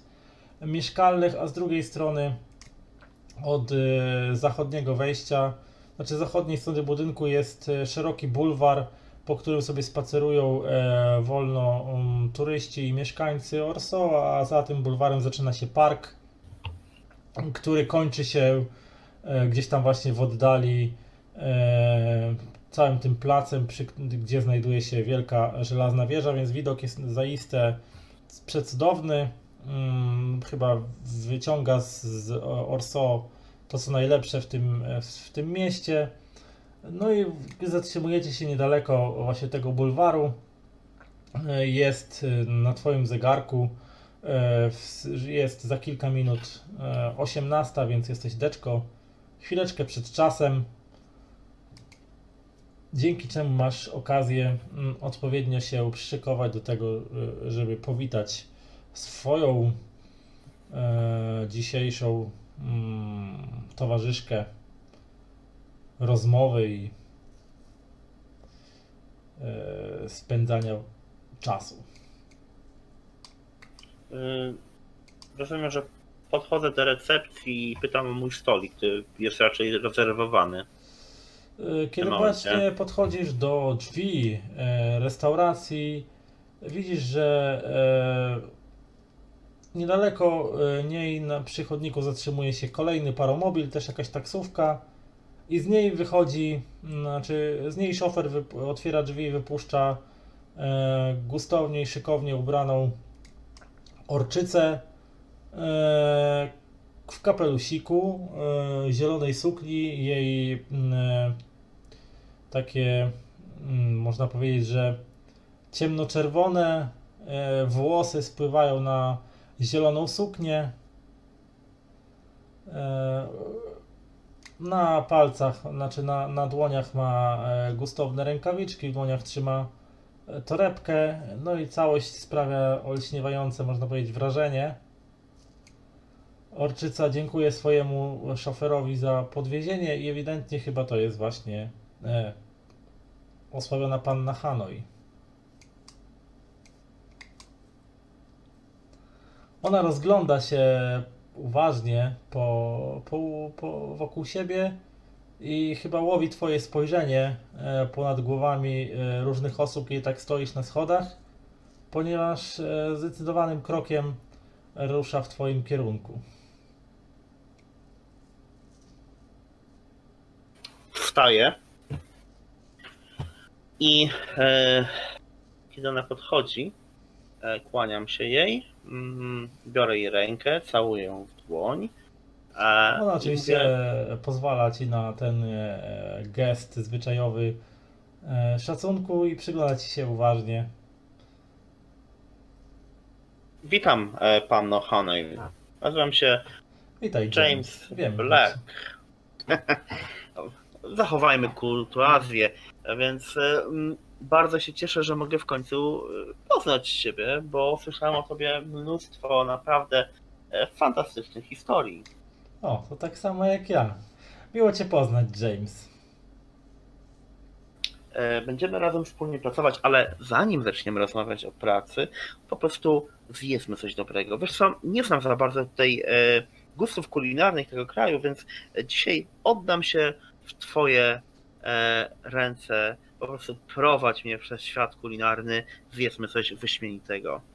E, e, Hanoi prowadzi cię, znaczy wchodzicie właściwie razem e, po schodach do, do tej restauracyjki, e, która już od progu wita was mm, takim e, łechcącym nozdrza aromatem jakiegoś pieczystego i innych e, potraw, które tutaj szykują. Oczywiście zaraz przy niedaleko wejścia możecie sobie oddać płaszcze, mm, mm, też e, nie wiem, czy nazwać można recepcjonistą, ale w każdym razie e, jakiś tam mężczyzna e, stojący przy kontuarze z e, księgą gości i rezerwacji pyta was oczywiście o godność i sprawdza, czy jesteście wpisani na listę gości. E, Potwierdza oczywiście, że tak, że tak było. E, Podaje wam e, numer stolika i wskazuje ręką, w którą stronę macie się udać. No i oczywiście ruszacie, ruszacie tam we wskazanym kierunku. Restauracyjka jest może nie jakimś wielkim przepychem urządzona, ale wystarczająco gustownie, żeby sprawiać przyjemność y, tak i dla oczu, jak i zapewne dla kubków smakowych po podanym posiłku, więc y, nie ma nie ma tutaj niczego, co by jakoś urażało nawet y, wykwintne gusta alfheimskim, alfheimskich dżentelmenów. Przygrywa jakaś w tle przygrywa jakaś y, spokojna muzyczka, prawdopodobnie odtwarzana przez jakieś krystalograficzne radio zamontowane gdzieś tam zapewne w, na zapleczu e, całości. Krzątają się, e, krzątają się tutaj kelnerzy, e, co i róż donoszący gościom do stolików jakieś tam jadło, napitki. Wysiada, wysiadacie, znaczy docieracie do swojego stolika. E, zgodnie z zwyczajem, oczywiście odsuwasz pannie Hanoi krzesło e, i robisz wszystko zgodnie z etykietą, żeby, e, że tak powiem, mm, podkreślić e, szacunek tak do kobiet, jak i e, podkreślić swoje dystyngowane wychowanie. Siada- si- Siadasz naprzeciwko niej, zjawia się e, jak znikąd, zjawia się oczywiście kelner uśmiechnięty e, i zadaje oczywiście zwyczajowe pytanie, oto ci podać e, coś do picia. e, No więc ja e, pytam po pierwsze e, moją towarzyszkę, na ma ochotę, Mm, Powiedziała, że na jakieś wino. a ja poproszę e, Monkey Shoulder Whisky. E, Kelner skłonił się oczywiście nisko i zniknął. E, zniknął gdzieś tam na zapleczu kuchennym, żeby po niedługim czasie zjawić się e, z zamawianym przez Was trunkiem. Podał karty dań. Mm.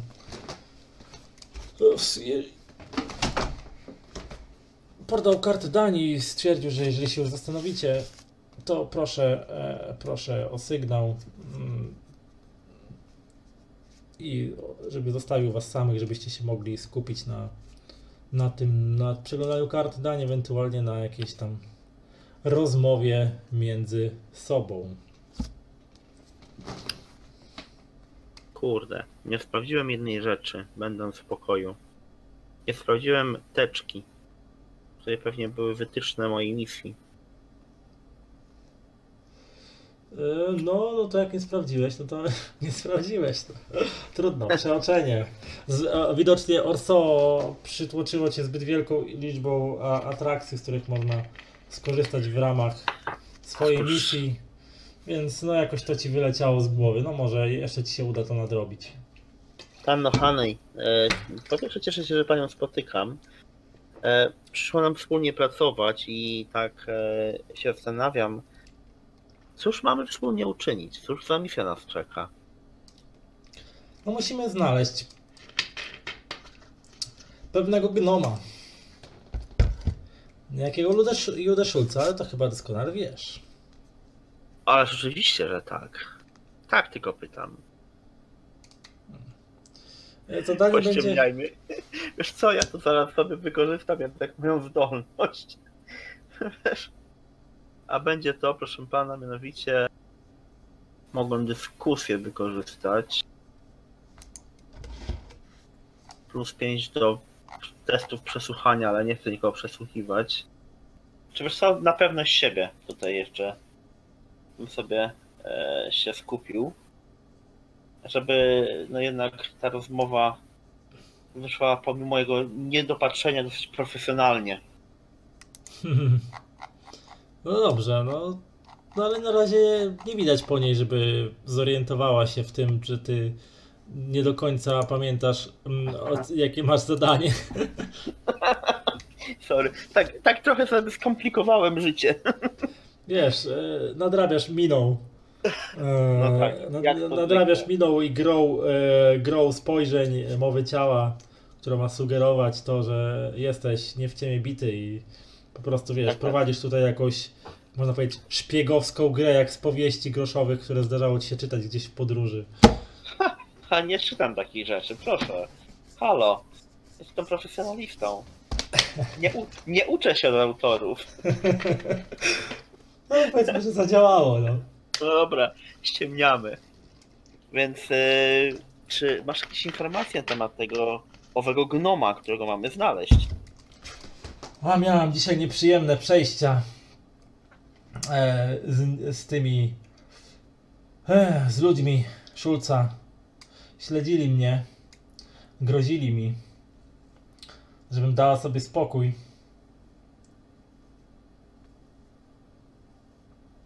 Ale oczywiście nie dasz sobie spokoju, prawda? Czy ja wyglądam na kogoś, kto łatwo sobie, e, kto, kto łatwo odpuszcza? Wyglądasz Drogi. na dosyć twardą sztukę, moja droga. Jak ty wiele wiesz o ludziach. Cóż, patrzę i widzę. No dobrze, zobaczymy co tu można zjeść. Zmieniła temat. Ach, polecają tutaj e, kaczkę z jabłkami. Myślę, że się skuszę. E, ja mam ochotę na jakąś dobrą wołowinę. Czy coś polecisz? E, wołowinę, przejrzała karty. Ach tak, e, wołowina po sunnirsku. Jeśli lubisz pikantne przyprawy, Zawsze mogę spróbować. y, zjawił się akurat kelner, tak jakby wyczuwał was podświadomie, że będziecie chcieli złożyć zamówienie. No i... Telepata jakiś. Co? Telepata jakiś, kurno. może, może i tak. Wiesz, dobry, dobry kelner to wie, kiedy się zjawić, tak.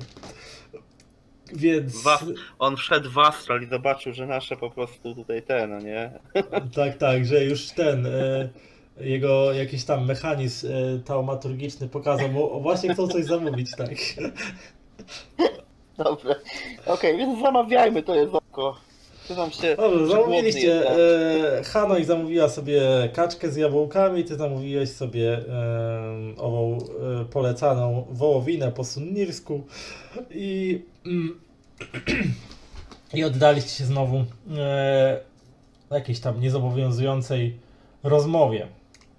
Po niedługim czasie e, na waszym stole wylądowały najpierw przystaweczki, jakieś oczywiście smakowicie wyglądające i podane na gustow w gustownych naczyniach i tak dalej, i tak dalej, a niedługo później, kiedy gdzieś tam mm, zaczynaliście się już rozprawiać e, z tymi e, przystaweczkami, e, dostarczono wam na półmiskach, oczywiście e, półmiskach przykrytych takimi tymi pokrywami, dostarczono wam zamówione jedzonko, Hanoi dostała przepysznie wyglądającą i naprawdę e, cudnie pachnącą uderzającą aromatem e, przypraw i ziół e, ka kaczkę z jabłkami. Oczywiście, oczywiście wiadomo, że ni- nikt by nie był w stanie tego zjeść, na pewno nie kobieta, no ale e, żeby sobie e, dogodzić swojemu podniebieniu i rozsmakować się w tym, mm, ewidentnie będzie można. Ty dostałeś mm, zamawianą przez Ciebie wołowinę, podaną z jakimiś e, ciekawymi warzywami, których części na, e, widziałeś po raz pierwszy na oczy. Widocznie to były jakieś e, dalekowschodnie wiktuały.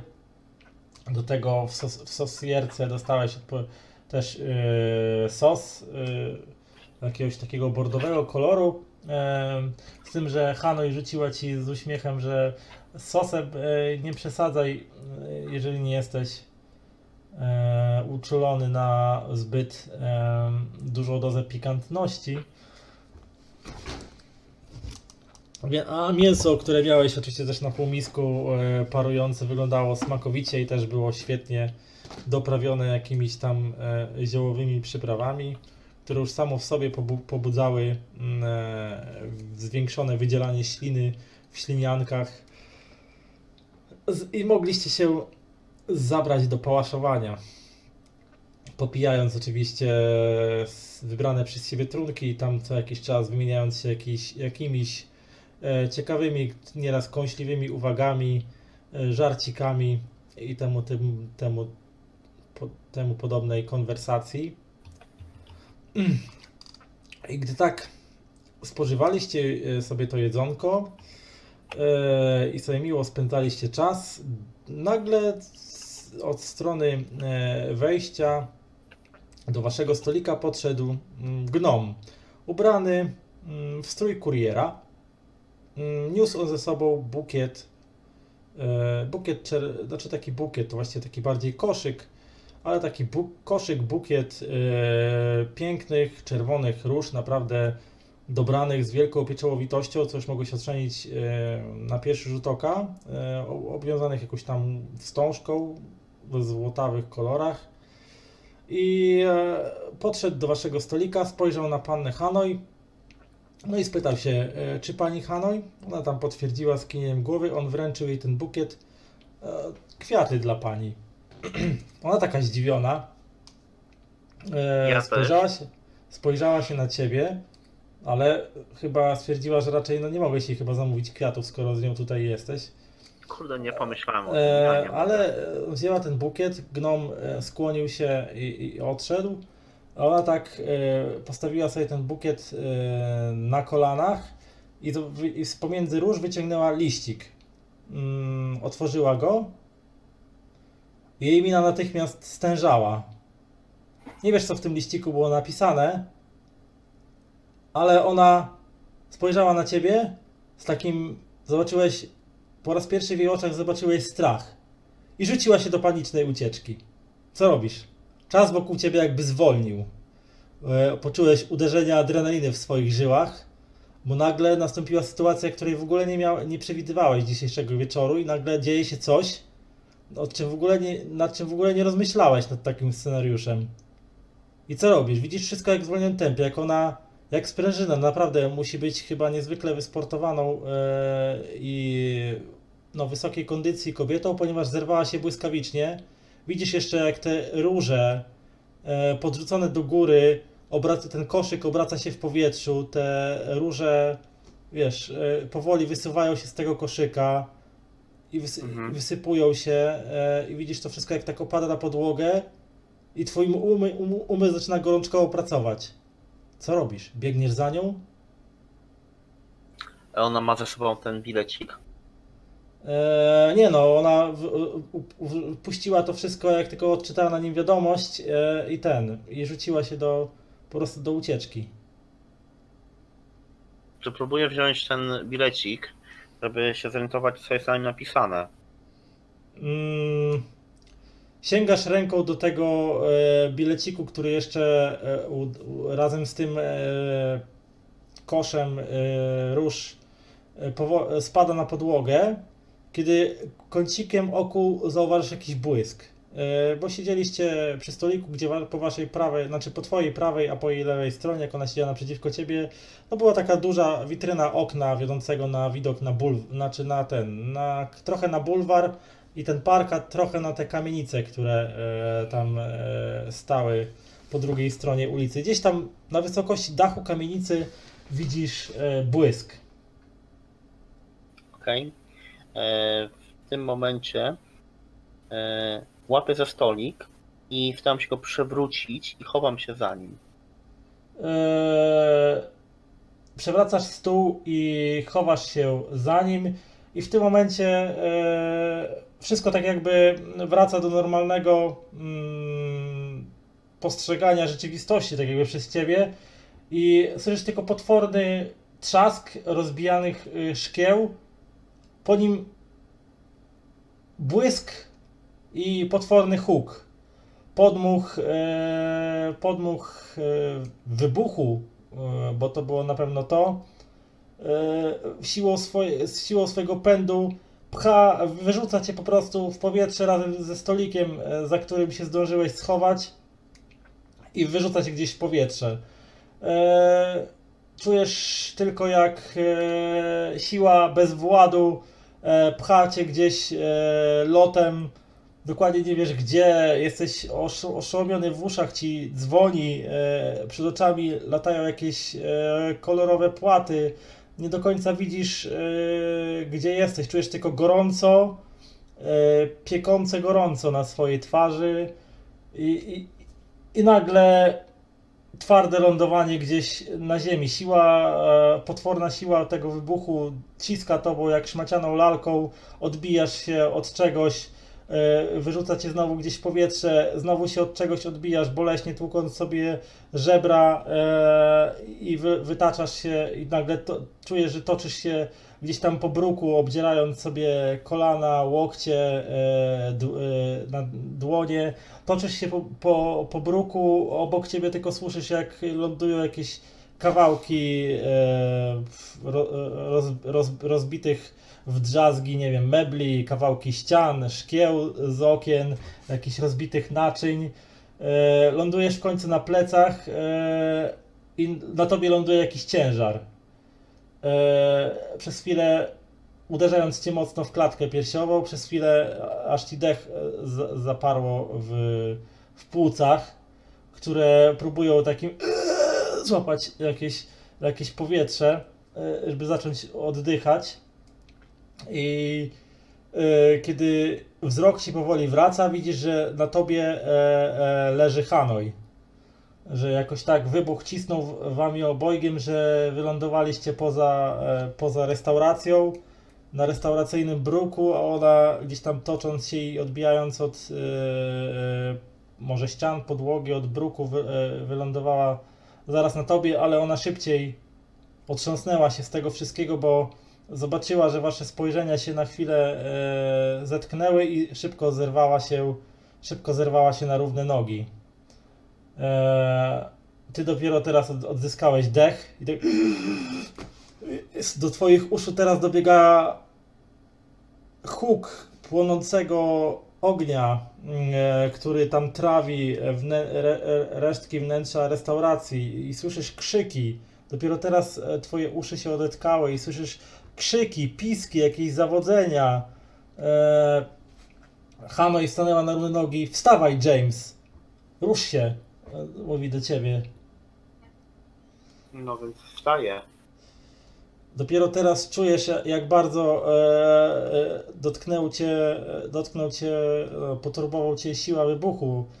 E, sięgasz ręką do lewego policzka, masz na nim e, rozcięcie, bo na palcach chyba jakieś moje może fruwające szkła czy coś rozcięły ci policzek, bo spływa po nim stróżka krwi. E, masz pozdzierane ręce, po, podziurawiony, nadpalony miejscami surdut, e, jakąś dziurę na kolanie. Ale żyjesz. O dziwo, żyjesz. Być może ta reakcja ze stolikiem sprawiła, że, że uratowało ci to życie. Hmm. Ale widzisz, że Hadoj nie stoi w miejscu. Widzisz kątem oka, widzisz jak z, z gliszczy restauracji e, w ten wyczołguje się chyba kelner, który was obsługiwał. Ciężko poznać w, ty, w, tym, e, w tym amoku z całej tej sytuacji, e, bo ciągle jeszcze nie, nie do końca czujesz się jakbyś e, potrafił się odnaleźć w tej rzeczywistości, ale widzisz kątem oka, jak właśnie ktoś się wyczołguje z restauracji, że nie ma nogi, krzyczy w niebogłosy, sypali się jego ubranie, a Hanoi gdzieś tam, widzisz, przyciska się między, między ludźmi, jakby, nie wiem, chciała uciec, albo, albo za, za czymś szła, albo próbowała gonić. Co robisz? Biegnę za nią. Znaczy E, biegnę, rzuc- staram się iść za nią. Znaczy rzucasz się za nią, no ale e, no nie jesteś, e, nie wiem, może ona po prostu mniej ucierpiała na, na, na tym wybuchu, bo rzuciła się szybciej do ucieczki albo e, cokolwiek innego, albo jest po prostu twardsza od ciebie pod tym względem. W każdym razie ona porusza się nieco szybciej, ciężko ci za nią nadążyć, boli cię noga, strzyka ci coś w kolanie, no bardziej, to takie kuśtykanie bardziej niż bieg, no ale starasz się jakoś szybko, jeszcze do tego tłumy gapiów, e, którzy gdzieś tam, niektórzy próbują cię zatrzymywać, coś tam łapią cię za ręce, nic się panu nie stało, lekarza, coś tam, wiesz, a ty przepychasz się za nią i ten, i, i próbujesz tam zatrzymać, ona coś tam krzyczy, odwraca się co jakiś czas do ciebie, James, rusz się, e, i, i, i pogania cię i, i za czymś łapmy go, mówi. Mm, I ten. I ty bie, próbujesz biec za nią, ona gdzieś rzuca się w jakąś boczną uliczkę, ty rzucasz się za nią. E, no i tak e, biegniecie, po chwili nieco odzyskujesz e, nieco sił, e, e, gdzieś tam, nie wiem, zastrzyk adrenaliny, czy cokolwiek innego sprawia, że nieco w mniejszym stopniu e, odczuwasz ból potłuczonych kończyn, ruszasz się nieco szybciej widzisz, że ona goni, że ona goni tego gnomiego kuriera, który dostarczył jej, e, mm, dostarczył jej e, ten bukiet kwiatów z jakąś wiadomością, której niestety nie zdążyłeś przeczytać. E, no i ona go goni tego gnoma, on ewidentnie przed nią e, ucieka, e, co i rusz e, skręcając w jakieś zaułki, co i rusz na przykład wpadając w jakąś bramę jakiejś kamienicy, ona biegnie za nim, mm, nie zatrzymując się, mm, ewidentnie próbuje go złapać. W końcu po, tak naprawdę do końca nie jesteś pewien, e, jak długim czasie tego pościgu, ponieważ to wszystko sprawiło, że trochę zgubiłeś rachubę czasu, e, wpadacie w kolejny zaułek. Gnom ewidentnie e, przestraszony tym, że no, wasze dłuższe nogi sprawiają, że ciężej jest mu przed wami uciekać i co chwilę skracaliście e, do niego dystans.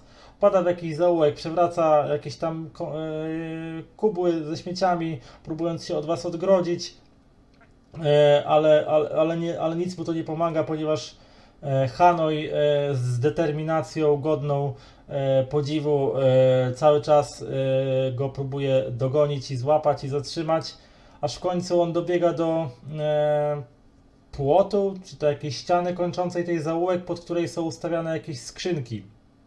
E, Jesteś świadkiem, jak gnom zaczyna się wdrapywać na e, wdrapywać te skrzynki, ale z racji mikrego wzrostu e, i próbuje przeskoczyć przez tą ścianę, ale z, z racji mikrego wzrostu ma to znacznie, znacznie utrudnione i w tym momencie chyba jakąś chyba os- ostatkiem żelaznej woli orczyca nabiera większego rozpędu, odbija się od skrzynki, przebiega nie wiem, po ścianie kilka kroków i takim pięknym szczupakiem e, rzuca się na, e, na gnoma, łapiąc go w pasie w powietrzu i oboje stur, spadają z, z tych skrzyń z powrotem na ziemię i sturlają się i e, ona przytrzymuje tego gnoma, który zaczyna się wydzierać. Puść mnie, puść mnie, ja nic nie wiem, puść mnie. A do niego spokojnie, nic ci nie zrobię, chcę tylko porozmawiać. I ty już powoli tam właśnie do nich e, doczłapałeś, no i ja w końcu widzisz jak e, Hanoi tam zebrała się i trzyma tego e, szarpiącego się gnoma, który ewidentnie jest przestraszony i wystraszony i, i on tam, ja nic nie wiem, no puść mnie, ale spokojnie, ja ci nic nie zrobię. E, ja nic nie wiem, kazali mi tylko dostarczyć wiadomość. Kto ci kazał? Mój szef.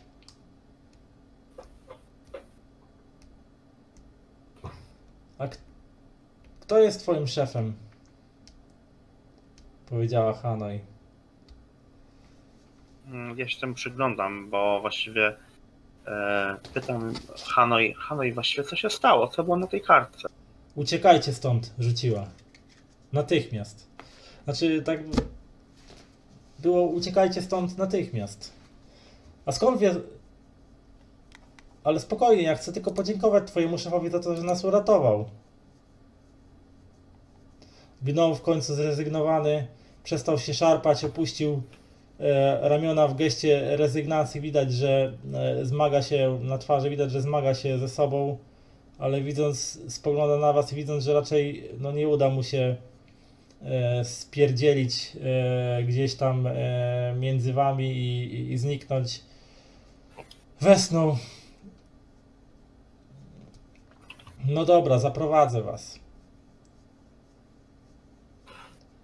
Gdzieś tam z daleka słyszysz e, zawodzenia syren, pewnie strażackich, które jadą na miejsce zamachu bombowego jakby to można było nazwać, eee, czy też czegoś podobnego, e, które się zdarzyło w restauracji Lagrange i doprowadziło do jej kompletnego zniszczenia, eee, a, a także syreny być może, nie wiem, żandarmerii e, miasta Orso, która zapewne będzie chciała e, zabezpieczyć miejsce, jakby nie było zbrodni, e, przesłuchać świadków i ewentualnie po, szukać podejrzanych. O, robi się wesoło.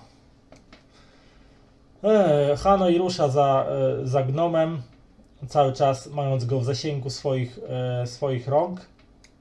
E, rusza za nią. No i po niedługim czasie zmieniacie, on gdzieś kluczy jakimiś zaułkami, jakimiś przejściami, sk- skrótami między budynkami i tak dalej, i tak dalej. E, Raczej, że tak powiem, przechodzicie przez rejony, przez które normalnie byś nie spacerował, e, nawet, nawet poznając topografię e, miasta. No ale gdzieś tam gnom was prowadzi w miarę żwawym krokiem, na tyle, żebyście za nim nadążyli, mm, co raczej nie jest problemem z racji tego, że mimo wszystko przewaga wzrostu daje wam dłuższy krok przez co nawet e, kuśtykając jesteście w stanie nadrobić e, tą e, różnicę w e, obrażeniach, jakie doznaliście, bo gnom zasadniczo nie doznał żadnych, przynajmniej jakichś tam specjalnie po nim nie widać. Więc on po takim niedługim czasie zmieniacie lokalizację i z dzielnicy ewidentnie em, artystycznej, rozrywkowej wchodzicie na teren znowu dzielnicy przemysłowej, więc zmieniacie e, rejon miasta. No i tutaj po jakimś czasie, e, późno wieczorową porą, docieracie na. Mm, docieracie przed e, budynek, na którego szyldzie widnieje napis wyblakłymi literami Landsman i wspólnicy rzeźnia. Więc przyprowadził was, gnom przyprowadził was do rzeźni e, niejakiego Landsmana. Hmm, coś ci to świta w głowie, bo przecież niedawno rozmawiałeś, jeszcze kilka godzin temu, rozmawiałeś z Ogrem Pierrem, Dokładnie. który powiedział ci, że pozytywki powinieneś szukać w w, e, Rzeźni. w rzeźni, znaczy właściwie u niejakiego Mordekaja Landsmana, czyli powinien, wyda, powinieneś chyba założyć, że, mm, że tam właśnie ta pozytywka będzie. No i e, w, w, w, e, docieracie na miejsce. Gnom was prowadzi na zaplecze tej rzeźni, która już o tej porze niejako jest zamknięta, ale jak się okazuje y, w pomieszczeniach biurowych mm, na piętrze, o, po, gdzie, na które prowadzą metalowe schodki od, od hali y, tej produkcyjno-magazynowej mm, całego tego przybytku y, docieracie na górę, y, gdzie widzicie, że w biurze, y, gdzie na szybie w przeszklonych drzwi też tam wyblakłymi literami napisane jest Landsman i wspólnicy, pali się światło. No i gnom wprowadza was do środka. E, Na powitanie z zabiórka wstaje e, również gnom, tylko starszy wiekiem. No i nieco potężniejszej budowy, takiej bardziej krępej, można powiedzieć, że umięśnionej, ja- jak na, jak na gnoma. No dosyć postawny jegomość. Już widać, że raczej w bardziej podeszłym wieku, bo ma siwiejące włosy, brodę, e, na modłę winlandzką, czyli takie bokobrody łączące się z wąsami, a dół e, podbródka e, e, wygolony na gładko. Takie dosyć ta, ten sumiasty zarost, do tego ubrany przyzwoicie w porządne spodnie, na szelkach ciemnego koloru, w ciemną koszulę, w prążki z podwiniętymi do łokci rękawami, właśnie wycierał ręce